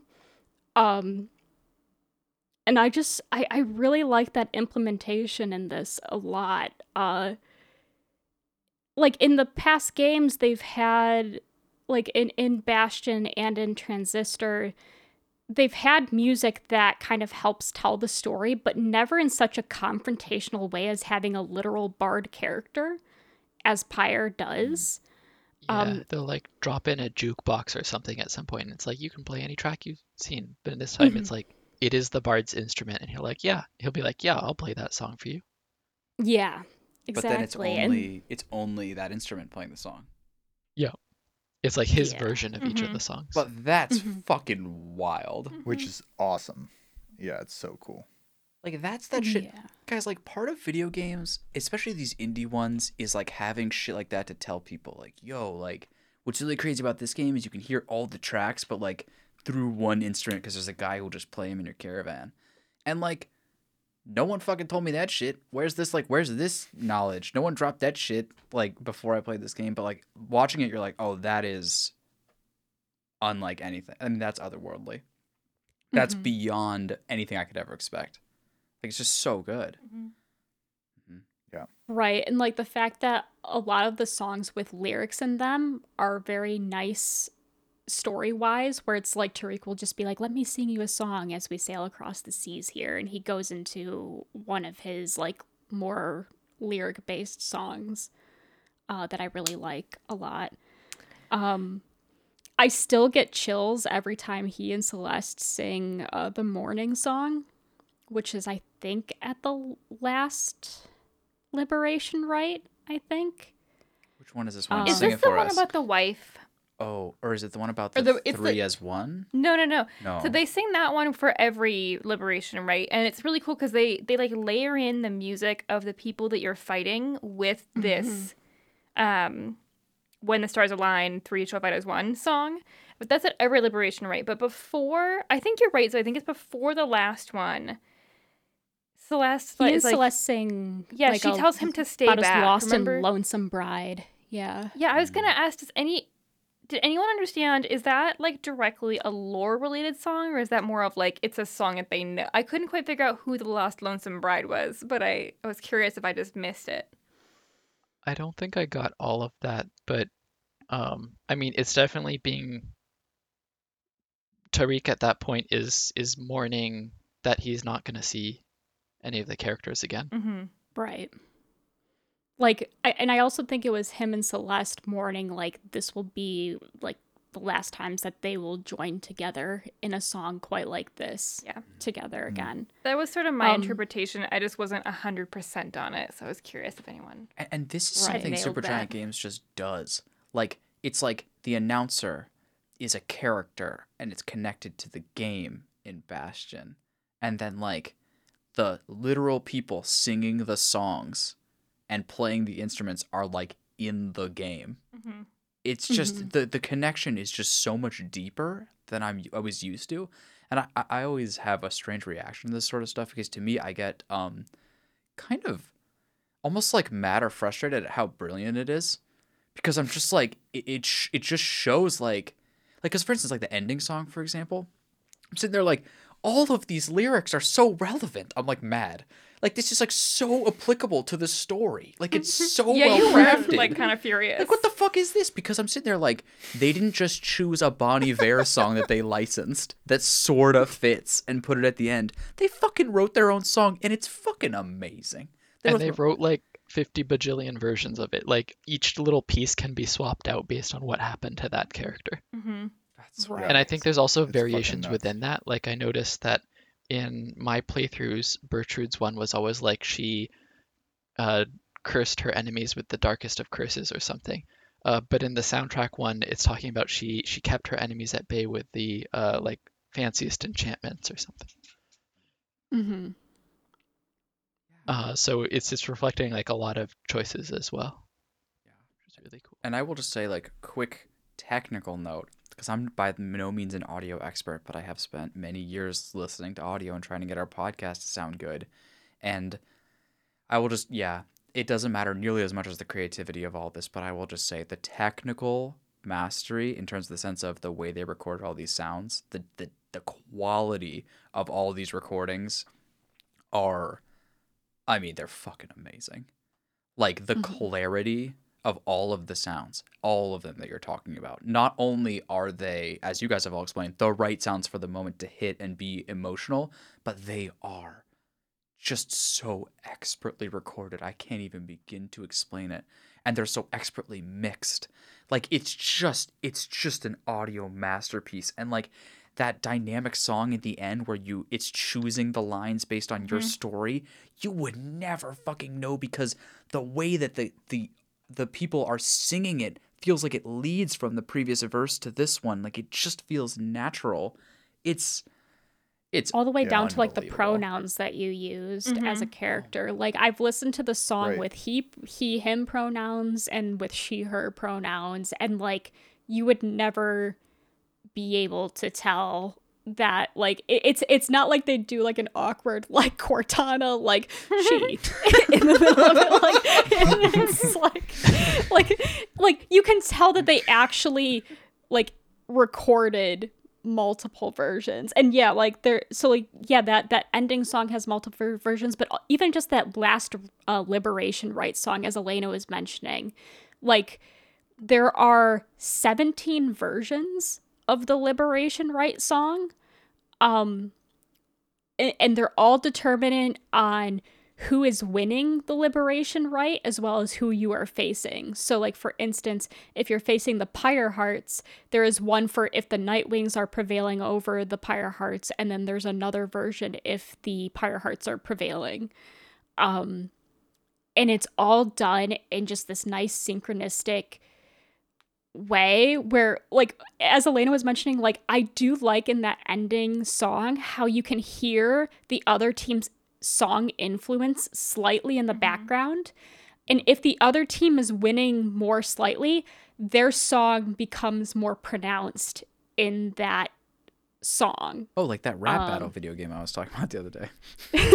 yeah ac- like it, it, it is like in a way kind of like a rap battle in a way where it's just like you know so then if the pyre hearts prevail then you hear the pyre hearts uh you know knights of the sea song which over is anything. awesome. What a great she- Yeah. Sea shanty. Oh, absolutely. Well, and that's a, that's the thing. I, I did want to touch on this quickly because we all had this reaction at first that oh, these are just cliche characters, right? Like oh, here's the guy that does this, and here's the guy that does this, right? Literally, literally, here's the old dog, right? You know this sort of stuff. Um, but they they go past the cliches and show you why they're cliches. Like they show the depth behind all of this. Like when you say like, "Oh, this is an awesome sea, sea shanty," I could have easily been like, "Oh, well, um, you know, like of course you would do a." sea-" No, this they fucking rocked it, bro. It's so good. it's so good, and like, it's just the way that they say. There's a reason why humans understand this story about an old dog. There's a reason we respond to that. I'll show you why. Let me tell you. It's just, it's incredible, and yeah, they definitely do it. The audio first. By the way, quick quick technical note. I did want to say the video that Raphael is talking about, we'll try to link it around. But just in case this is helpful to you at all, uh, search for Pyre Game Audio Review, The Sound Architect. That will get you there probably. I imagine Google's that good. Um, anyways, because it's kind of hard for us to link shit on Instagram and stuff. Because like you know people be selling shit or whatever the fuck. I think they got. we'll put it in the against show notes for sure Yeah, we'll do what we can do. Um, Yeah. yeah. Sorry. Go ahead. I just wanted to make sure that that it was mentioned. I want to make sure they could get it out there because it's there's some there's some cool stuff here, and like I would say even the audio design grew on me. Um, in the sense of like that's kind of silly because it's actually truly incredible from almost the very get go. But what I'm referring to is the title screen. When I opened this game, I was like, hmm, this is cool. Like I I I like this sound and immediately the reviewer brain, right, the like podcast brain in me is like, but it's not my favorite Supergiants uh, you know starter screen or whatever the fuck. Like it's not my favorite song by them. So I guess this is just a step down from them. And I swear to God, especially this week, the second week we've been playing, every fucking time I open this game, it washes over me and sets me in the perfect mindset to play this fucking game. Every fucking time. It's so, so good. And I've been listening to the the soundtrack uh, on YouTube and it's just it's so fucking good, you guys. I I will say like the soundtrack I think is done better after you've played it. I know cuz I never played Pyre but I know I being being a super fan of Darren Korb, what's up? Uh like I always listen to the Pyre soundtrack prior Yes. to even completing the game. Sorry, Zoe. It just No, came to it's- me. That's the way it sounded. it it's it's absolutely true but uh like the like I, I think one of the things also about pyre's soundtrack that always seemed a little bit jarring was just how diverse the soundtrack is Yeah. compared to Yeah, the yeah. other games like hades is very heavy heavy metal slash rock based transistor's very electronic based and then bastion is very Country, frontier c- eh, Yeah. it's like frontier alternative based um and pyre is like all over the place Yeah. in terms of it has its more um high fantasy mandolin ballads but then it like when you're flying the cart around like it has this like techno like like as you're flying around uh and then like you have this I don't know, like fucking harpsichord pompous music whenever you go against the chastity or something. Like, Yeah, the baroque like yeah. Yeah. Mm-hmm. Like it like so like whenever like I, I I was gonna be all pretentious, be like when I have dinner parties, but no, like really like whenever like I used to have company over at the house, like I always like to put uh like a Bastion soundtrack on quiet volume in the background. But Pyre I could never have put on the background just because of how back and forth the music was. And I always Yeah. liked it, but I was also just like, I don't understand why the music's like that. And after playing the game now, I listen to the soundtrack now and I'm just like, oh, yes, this is the part where we meet these guys. And this is the part where we meet these guys. So, like, I just think it's just done even better now Yeah. that I know what's going on at those Like- points. Like why like why is that that you couldn't put it on for a dinner party? It's because it does such an incredible job at changing the vibe instantly. Mhm. And that Right. would never work for when your vibe is more important than the game. But now that you understand the context of the vibe, like holy shit! Like every single time, you're just like, yes, I remember that that vibe. Is that what you're gonna, is that what you're gonna say, Elena? Right, exactly. No, I was just gonna say I had the exact same experience as Zoe because also I mean, yeah, the Bastion soundtrack has been like in regular rotation. I mean, I just listen to video game soundtracks a lot, but um, I've listened to the Bastion soundtrack for a lot, a lot, and then I didn't like the Transistor one as much. It just like never quite worked for me, even after having played it. I think it's because there's so much singing. There's like so much. I don't. I don't like voices in my music. But the Pyre one, like I couldn't. When the game first came out, we hadn't played it, but I started listening to the soundtrack and I was like, I don't really get this. Um, but definitely since we've been playing it, it's been like on my morning commutes most mornings. Yeah. It's just been Pyre. So I agree, Zoe. I think once you like once you've played the game, it all clicks into place. And, and and I think we're getting to maybe like a real serious sort of like takeaway of this, at least for me, where when something speaks to me like at a at a, at a soul level, at our core level, I I can see it differently. Like you know, if I'm not certain about something, I will not be strong about my opinion on it, and I will let people sort of say what they say and influence me in the way that they want to influence, especially if they feel more certain about it than I. But when someone says, "Oh, I don't know, the the soundtrack wasn't that good," I am certain you are wrong. Hmm. That's it. Do you know what I'm saying? Like, I I know it now because I've gone through this game and I've played it and I've listened to it enough, and I I just know it's okay. It's okay to be wrong. You know what I'm saying? And it's okay. But I just I will not be swayed. This is amazing, amazing, amazing, amazing, and I know that now. And I, I can even point back to my own personal self beforehand and be like, ah, yes, you would have been the person saying, I don't know if this is Supergiant's game's best work in a, in a flippant little remark, and you were wrong. you Yes, being over me. the course of the game, you gained enlightenment. That's right. Mm-hmm. That's right. And hope. For for context, enlightenment is like the name it gives for XP that the characters gain. hmm Right. Yes. Okay. Uh, is there are there are there more sound Another- tidbits, or is that a good section on sound? I think that I mean I I could always go on and on, but I think that's a great place to just put a Yeah. you know put to rest. put to rest the sound. Mm-hmm. Um, yes. Okay. Yes. Um, there was a fan write-in about this game, and this person sent this, uh, like one day after the first Pyre episode was released. You know, to be fair, we were in the middle of the Supergiants games block, so it wasn't like it wasn't telegraphed. Um, but they were just like, "Yo, like I was ready and I wrote this, and I was gonna read it." And feel free to jump in on any of these ideas if you think they're interesting. Um, but also, I'm doing this sort of as a preface because the, the, the subject line of this is my take of Pyre. And it's from this guy named Anthony. And I think that's cool. It's cool in my head to have a fan's perspective of this game before we go into our perspectives of this game, having talked Mhm. so much. But also, if they bring up any ideas you want to jump on, feel free to jump on them real quick.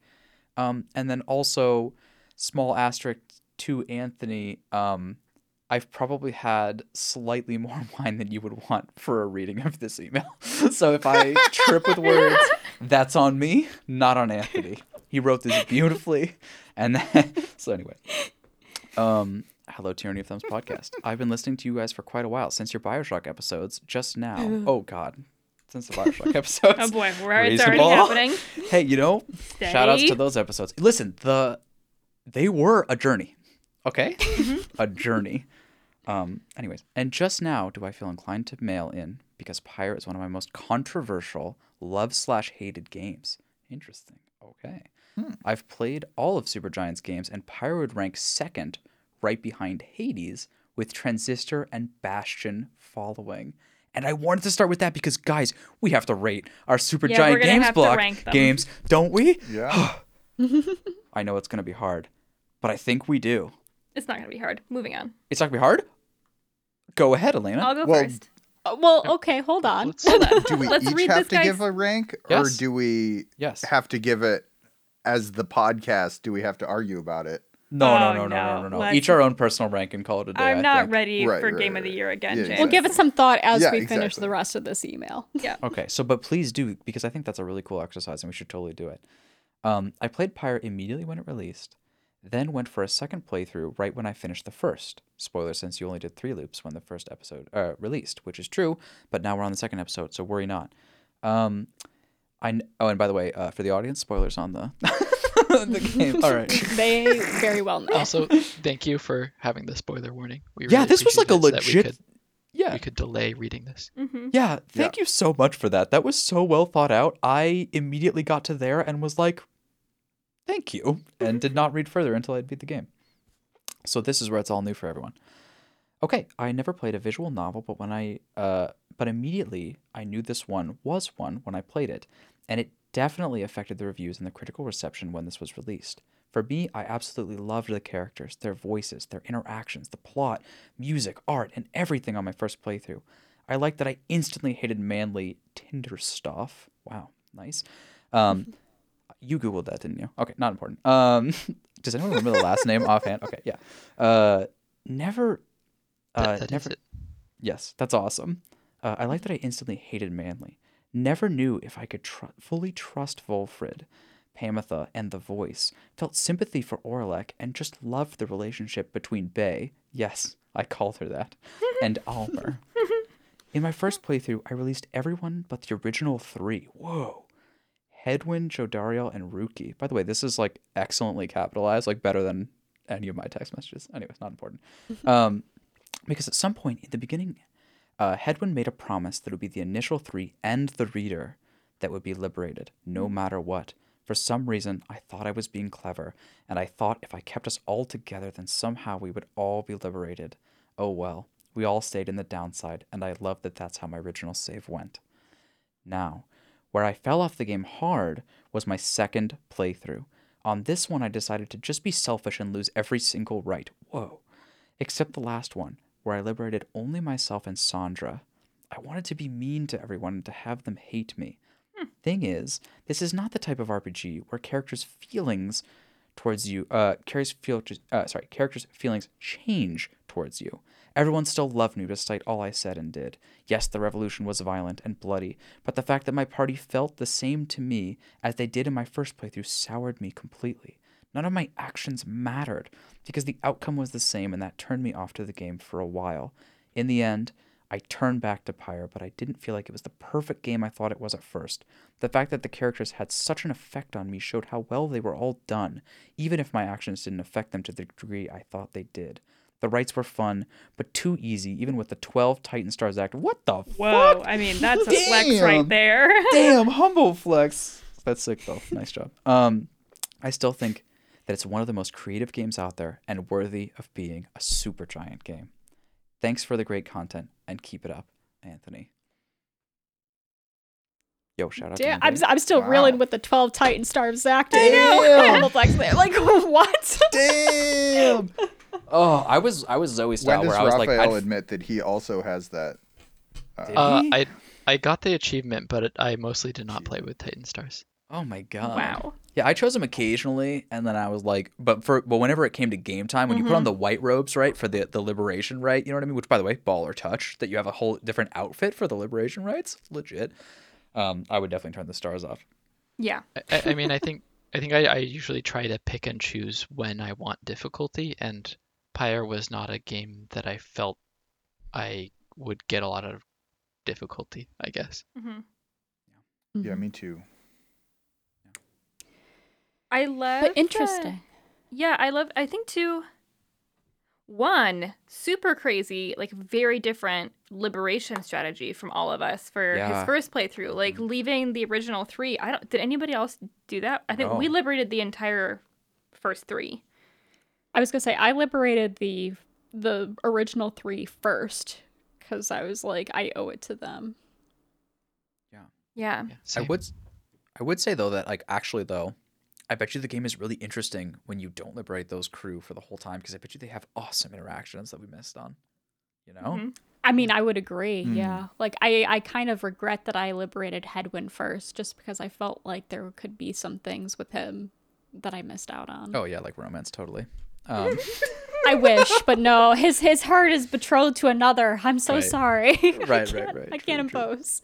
yeah, I think that's a fair criticism about it not it not fully reacting in the way that like if you literally like burn everything to the ground, the characters are still like, "Hey, sup?" Yeah. Um, and and maybe that's a consequence of how it tried to be so kind and forgiving to your choices yeah, and, to your I mean, failures. I think actually one of the things they were trying to do in this game was uh not have your actions matter.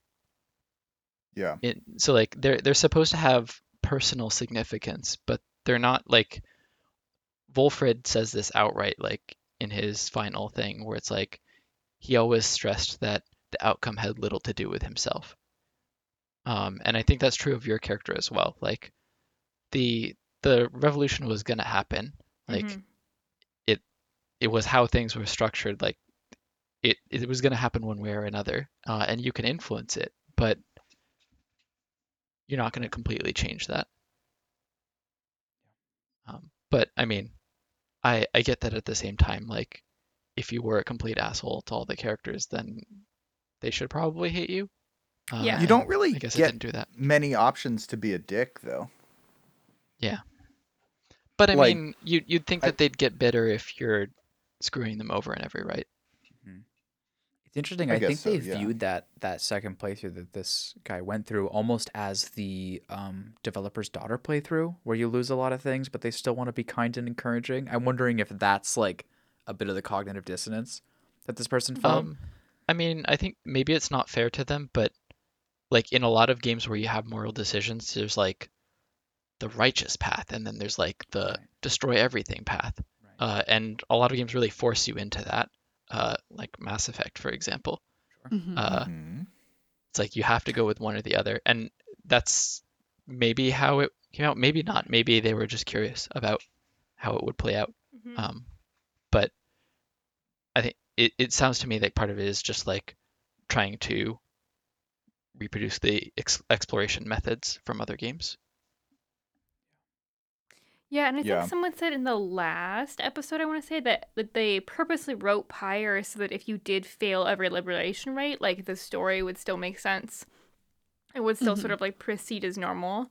And I feel like because they did that, it does make that kind of like renegade renegade playthrough not really work as a renegade option because they wanted it Well- to be like, oh, it's fine. It, like it- you still get the revolution. It does. It doesn't like his was like bloody, which is very interesting because ours was peaceful. So I Right. assume no, we succeeded. I at the assume like if you lose essentially. more, if you if you don't get as many people out, you have a different way of revolution.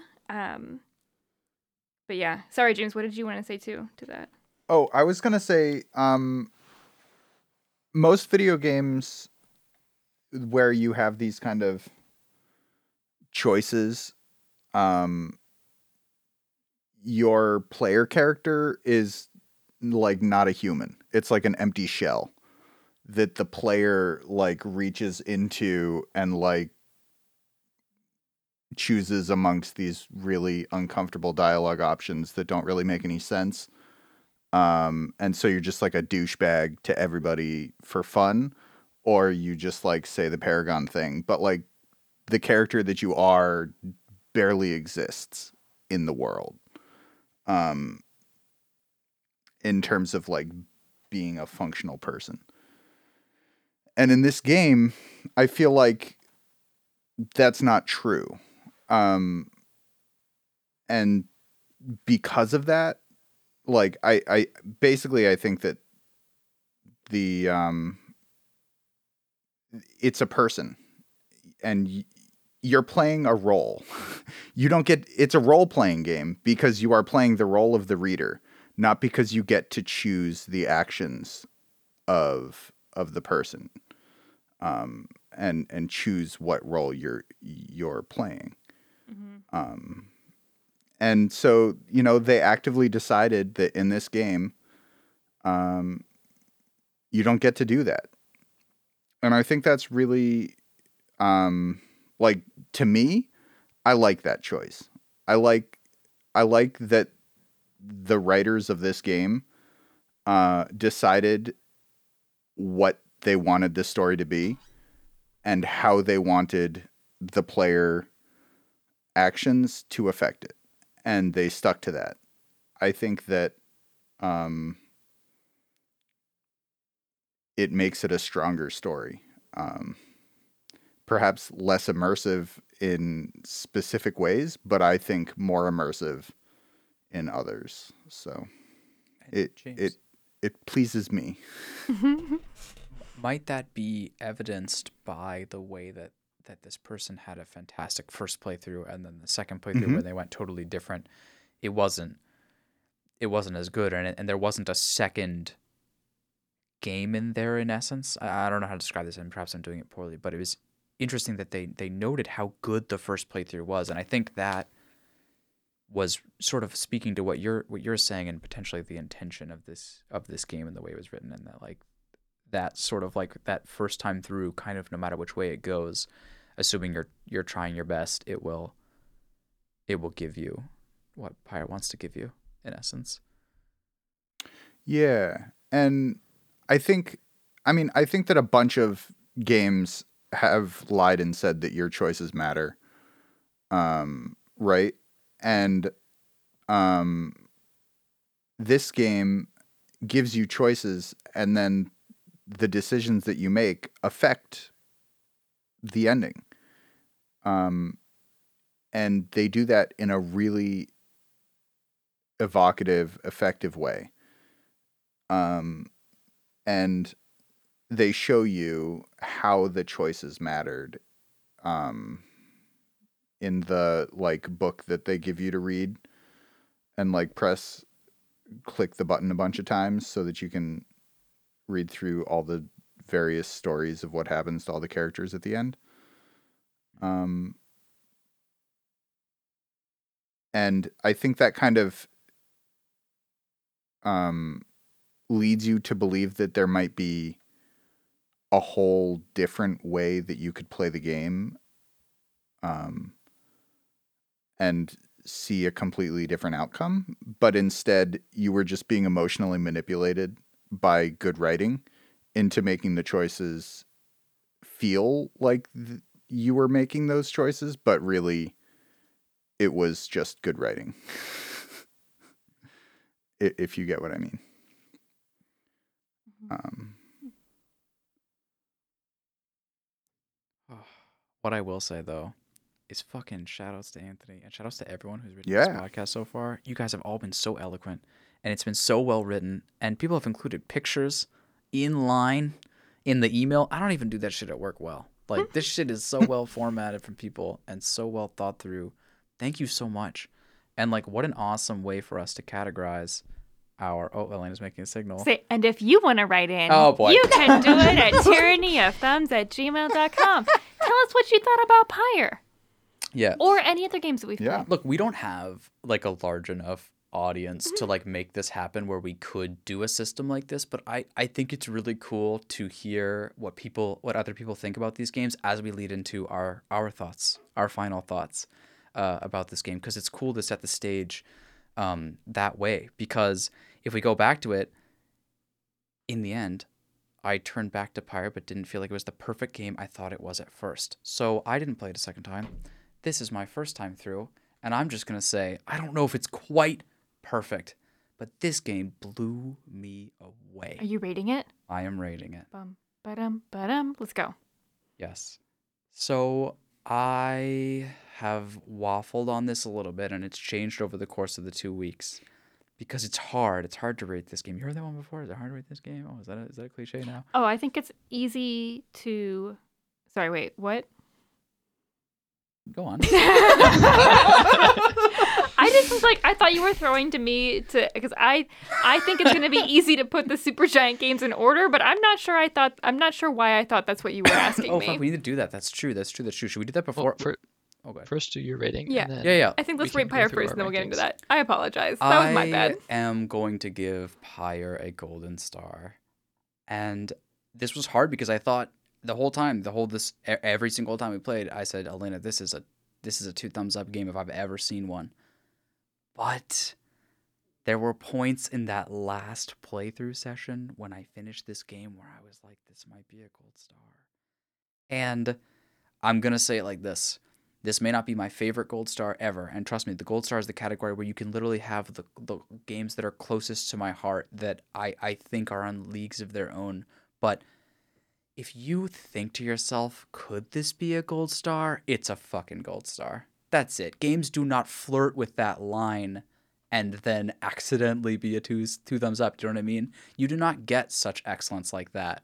Um, if you're, for me at least, if you're considering it, then it's there already.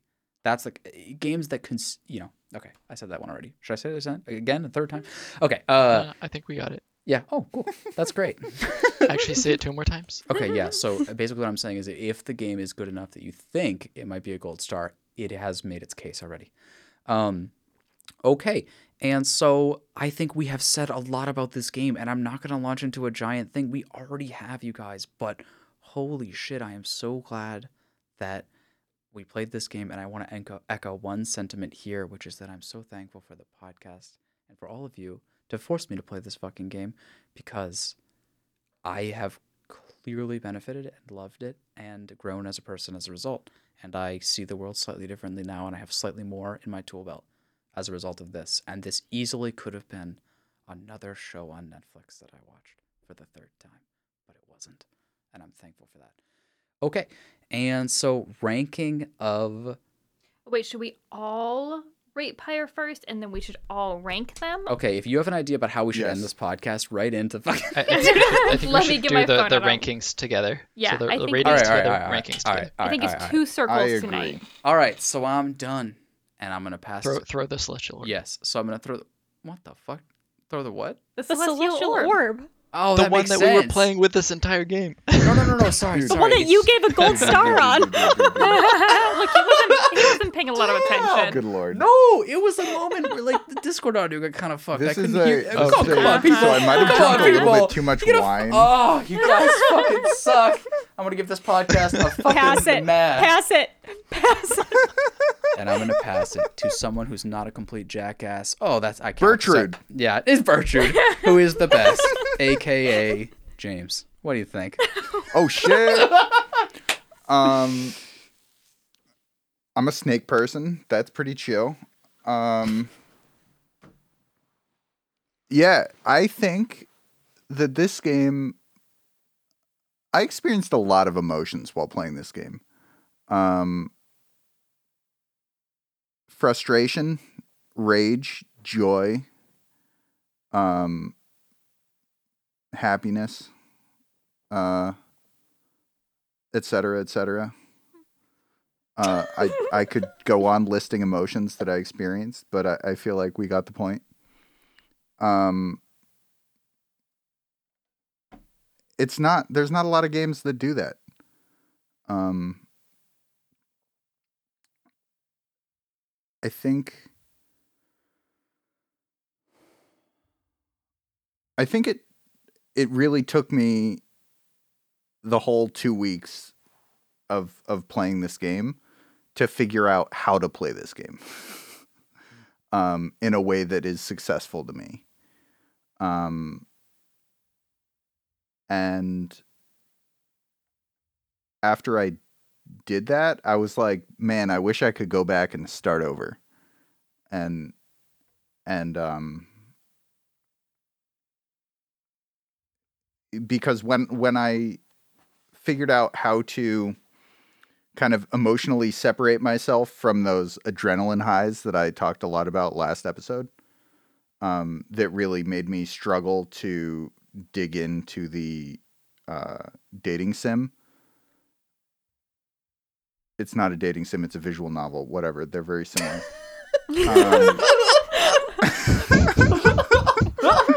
I don't want to talk about it. I mean, Uh, to Elena, it was a dating sim. Yo, they're fucking. That's true. They're fucking. I Um, wasn't trying to date anybody. I was just recognizing. You're just like, yo, they're dating, or are they? Okay, Yeah, sorry. true. Yep. Go ahead. Uh huh. Yeah, but Volfred hits different though, right? Yes, definitely. Um. uh. So, Anyway, long story short, the basketball is awesome. The story is awesome. The writing is some of the best I've ever seen in video games. Uh, Supergiant continues to knock it out of the park. Um, I'm gonna give this a gold star as well. This game is awesome, and I didn't even read the fucking book. you're not alone. mostly because until I stopped reading the book, I felt rage every time I unlocked another page. Um, that was where the rage came in that I mentioned earlier. Um, and then the second I stopped reading it, all of that rage went away. And I was like, oh, cool, I unlocked another thing I'm never going to look at. And it just didn't affect me. Um, but yeah, figure out how this game works for you because it's worth it. Um, gold star, and I pass it to Zoe. Okay. Cool. You can pass I'm it to catching somebody it. else if you feel I am it's not your dashing to the pyre. Okay. My aura's No, gone. uh, Fuck me. I'm dying. The celestial orb is not a trifle, but to be exchanged as social pleasantries. Somebody read the book. Damn it. uh, no, okay. So, I mean, I think, like, yeah, I think we we've ex- illustrated a lot in this podcast just how much we like the various aspects that we like about this game. Uh, I think how I want to underscore my rating is just um I'll just start it out bu- by just saying I don't like high fantasy games. Uh usually. I I look at them and I'm like, wow, that just seems heavy lore based. It's going to be a bunch of fantastical creatures that are all going to follow the same tropes and the same stereotypes. There's going to be a serious elf with a wisecracking dwarf and a strong heroic human. And am i talking about lord of the rings? Yeah i'm talking about lord of the rings but like whatever. Like i feel like every That's everything.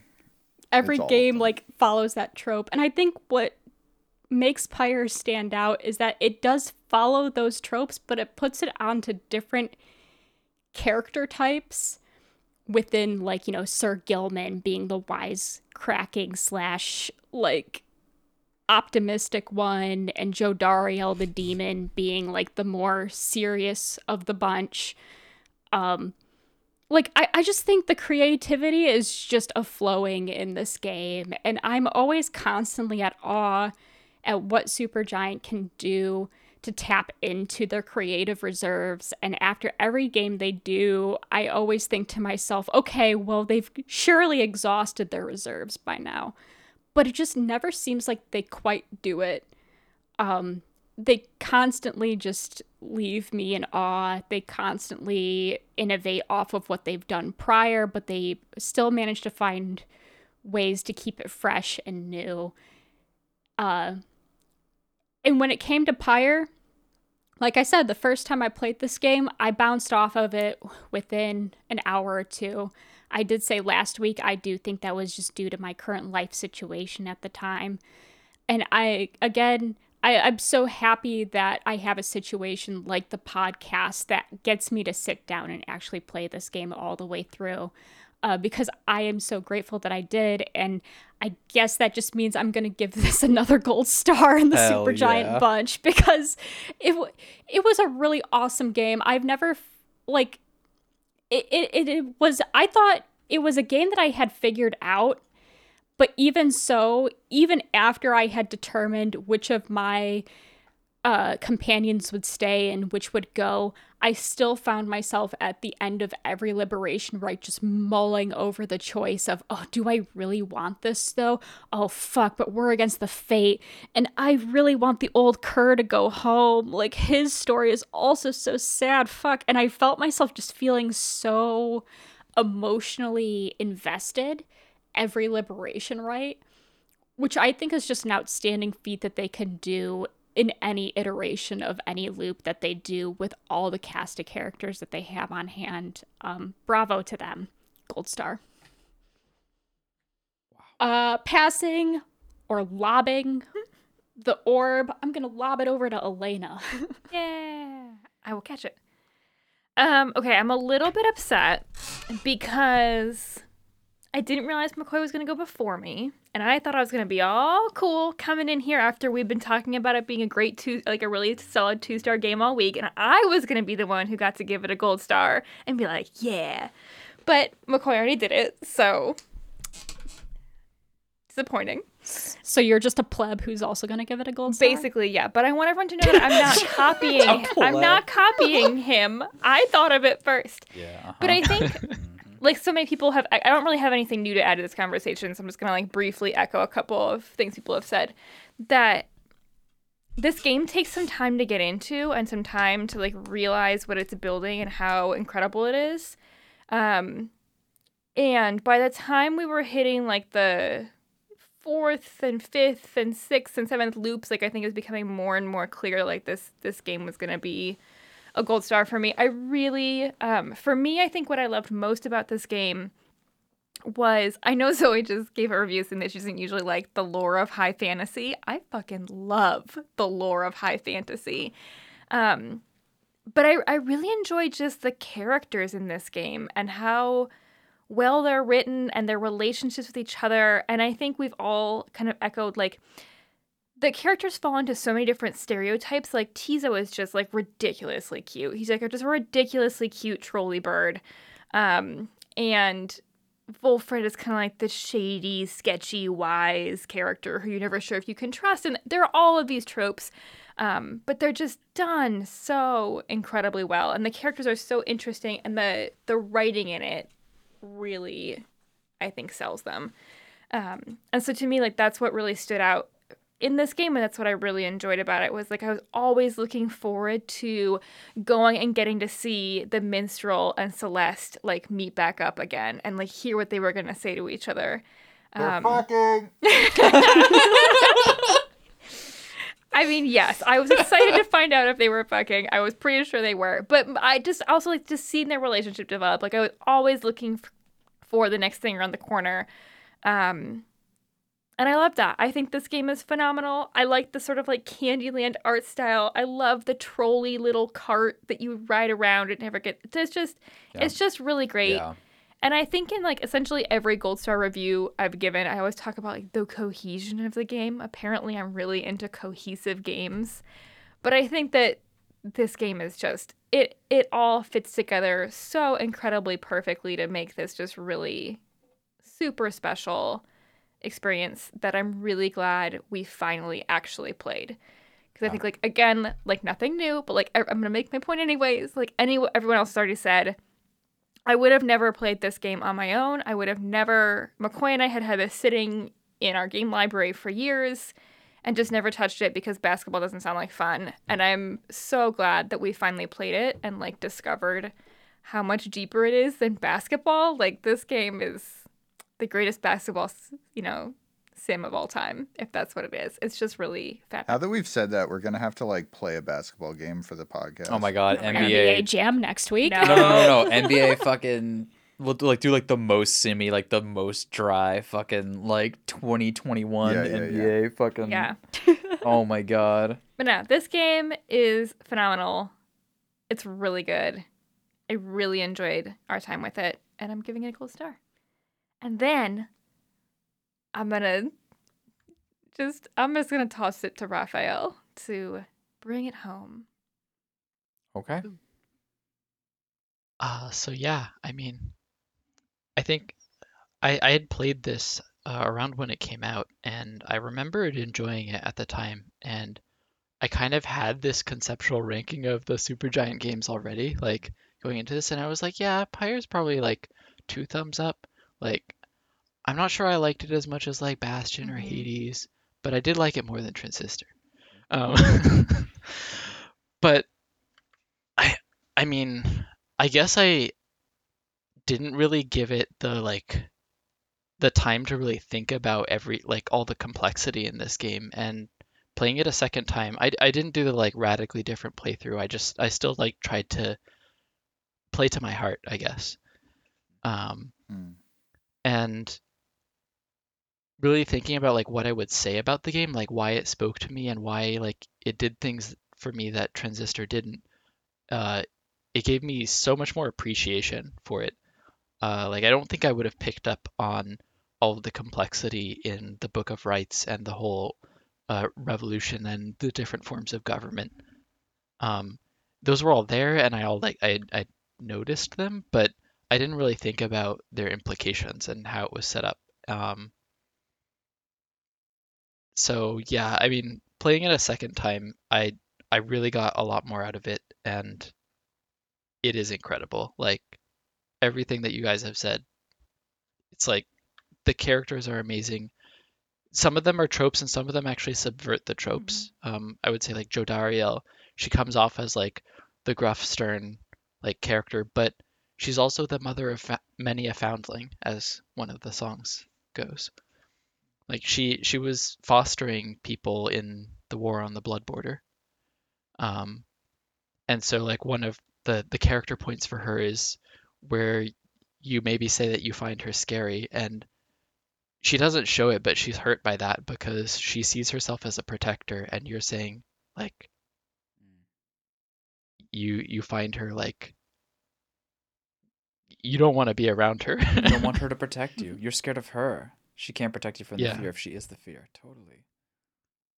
And so I think like although they have the tropes, like again, they're so tastefully done. Like they are the tropes, but they're also like real people, like the way they behave and the way they think. Like I understood where each of them was coming from uh, by the end of the story. Like they had their mysteries, but they also had good reasons and realistic flaws. So yeah, it's this game is really good. It is definitely a gold star for me. Oh, okay, guys. One more point I wanted to add on top of all of what we've been saying is that just remember back to the idea that there's no other game like this, right? Mm-hmm. Like games and maybe even just things that humans do are so very often an iterative process. Like, well, first they came out with this and that game was really cool, and then they added it to this game, and then they took it a little further. But the fact that this game is the only one of its kind and yet it feels like it built off the back of hundreds of other games to get to how amazing it is. It's incredible. Like, it's not like, oh, Pyre was really cool, but what's really awesome is that like three years later on the PlayStation 4, what really came out was the awesome was this game, you know? Uh Liberation. You know, like that was the one that was like really fucking great. No. They like in the same way that we we gave them a lot of leeway and, and reasonably so in transistor right like oh they were learning in transistor for this particular mechanic and maybe they would do it better later this game feels like I, I don't think I have anything to say about any mechanic here where I'm like, well, they were like they're they're learning on this mechanic because they're in a totally new genre. So therefore, like, well, hopefully, like next game they'll fucking no. This is just nailed. And so, I want to start with my rating, and I actually think, no, as in like ranking. Oh, I was sorry. like, you you know you've already It's- rated the game, right? Yeah, yeah. Do I? McCoy, can you say your rating again? yeah. Oh my god. And they just started to like, well, I'm not gonna add anything more, but and then just like, yeah, uh, no, no, no, no. We'll just spiral through our ratings. Exactly. Yeah. Don't worry, it'll be Yeah. quicker this time. the stars are fading, um, but also aligning. Okay. Um, I've been thinking about it a little bit, and I may regret this, but I think Pyre's number one for me for Supergiant Games. I, I actually think it is because Bastion holds a very special place in my heart because when I played it at the time, it was truly incredible. I played it again, and I was very, very thankful that it didn't suck. Do you know what I mean? I was like, oh my god, it's still good. That's awesome. This game held up like a motherfucker to the current day. This game was shining like a bright star right now. And that is just, that is unbelievable. Like every part of this game to me, like, was awesome. I enjoyed dunking on people. I enjoyed learning about these characters. I enjoyed the music. I enjoyed myself so much more. I think even though I love Supergiant games, I was kind of not looking forward to this block because I remember being like, you know, Bastion was kind of simple. Am I still going to enjoy it now that I've played so much more action games? Like Transistor, I didn't really get into it, but it was just so amazing in so many other ways. Like, am I gonna? I, I don't want to not like these games. Do you understand? But Pyre was just incredible. So I think it's number one, which is crazy, and I'm curious to see where other people put it. And then I think after that, it probably goes Bastion. Oof. Hades Transistor. I think that's where I go. Ooh. Yeah. And I know everyone is like, oh my god, McCoy hates fucking Hades. Yeah, I mean, I hate like the gameplay, but I hate the gameplay of Transistor too. So, so they gotta battle it out. um, and I think they're both amazing in every other component, so it's hard to, to rank them. But yeah, I think Bastion and Pyre are standing tall, and Pyre number one. That's fucking crazy. So okay, I will pass in the same order. Oh my god, that's a quiz. Do you remember what the order was? I don't know. Oh, Let's find out. James. James It next. was, it was James.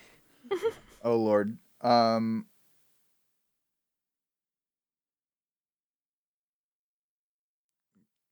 Ranking these games is hard, dude. Mhm.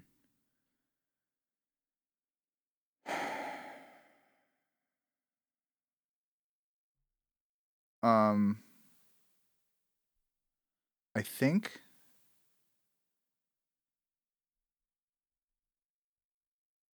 I think I'm gonna go in reverse chronological order. I think it's Hades, and then Pyre, and then Transistor, and then Bastion. Okay. Um, and that's like the thing is that it's starting at a two thumbs up game and then going up to another two thumbs up game and then a gold star game and then a gold star game. Like it's not it's not a wide spread. It's like they're all awesome.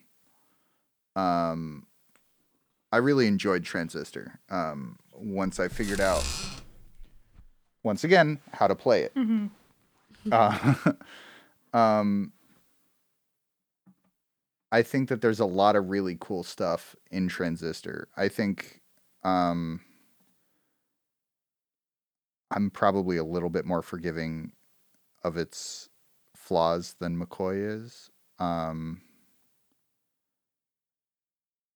and um, I actually like Hades, which changes that Reasonable. dynamic a little bit.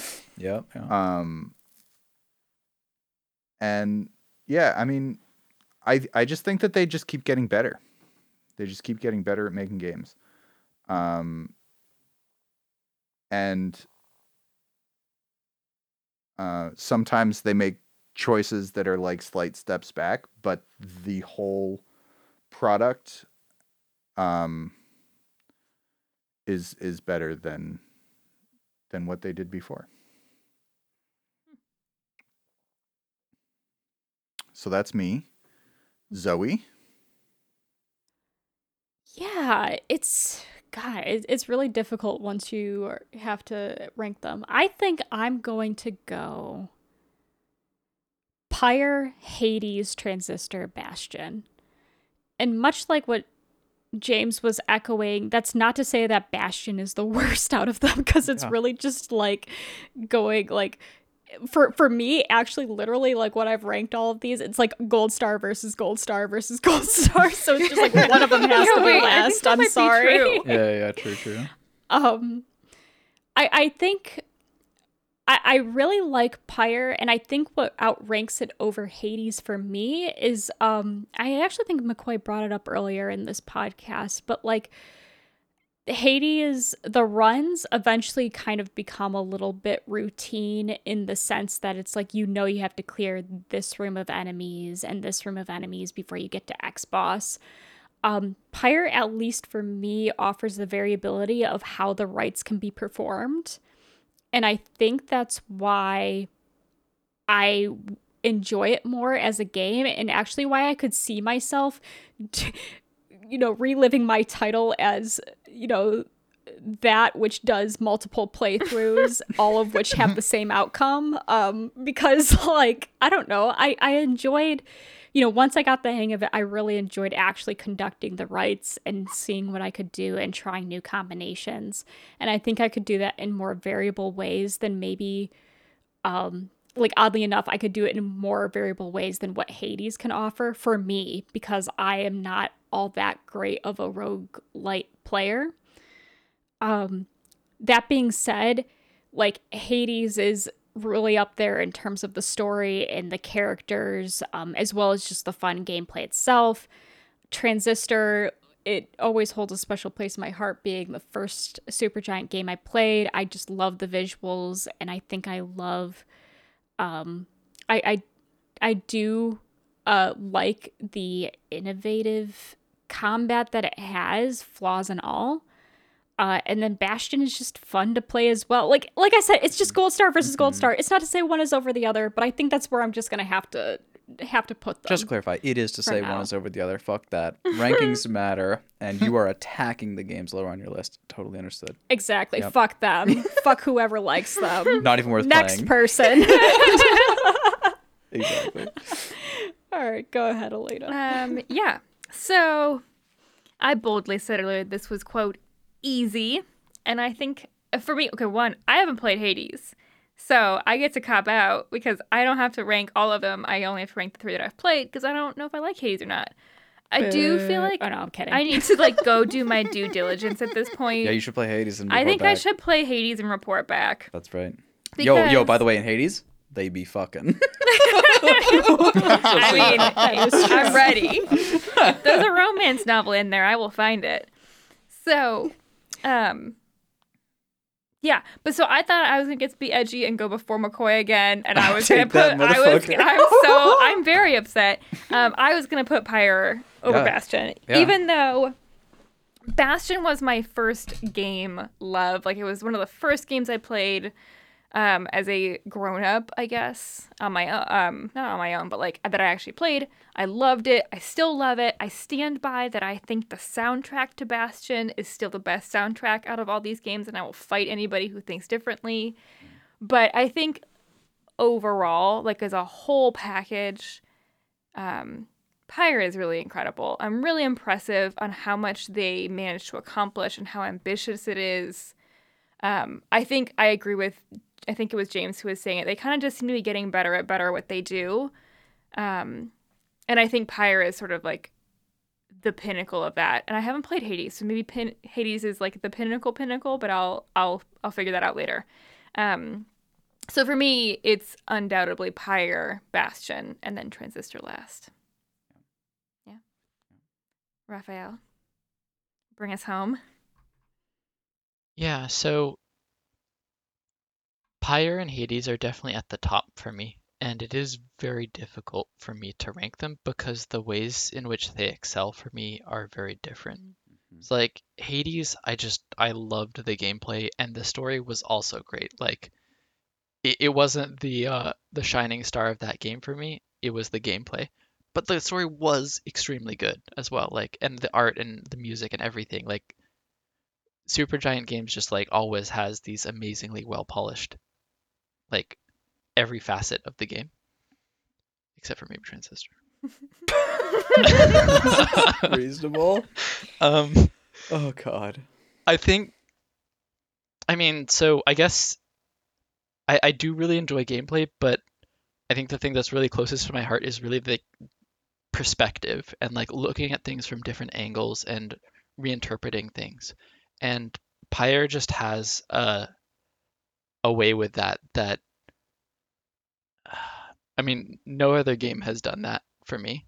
I've I've read books maybe that made me think a little bit in this way, but yeah, so I think I'll put Pyre at the top, and then Hades, and then Bastion, and then Transistor. Did anyone fucking think we were gonna have Pyre so goddamn high on No. all of our lists I hmm. think at the start of Pyre this box? is Nope. a very strong contender for most unexpected or like most surprising this year. Pyre, Pyre is like a magnitude of a hundred x deeper than any other Supergiant games, and I love all of them for their depth. And it's like Pyre is just here being something I've never seen before. Like, It's a masterpiece, you guys. We did one. it. We talked about it. Good job, everyone. I think it might be time for us to go home, but We are all being liberated. mm, for the last It is time. now time for all of us to conduct our in. liberation rites. The pyres are lit. The triumvirates are present and prepared. I call Ti'zo. The pyres are lit, and as is concluded by this podcast, pyre is lit. Good night, everyone. Oh God.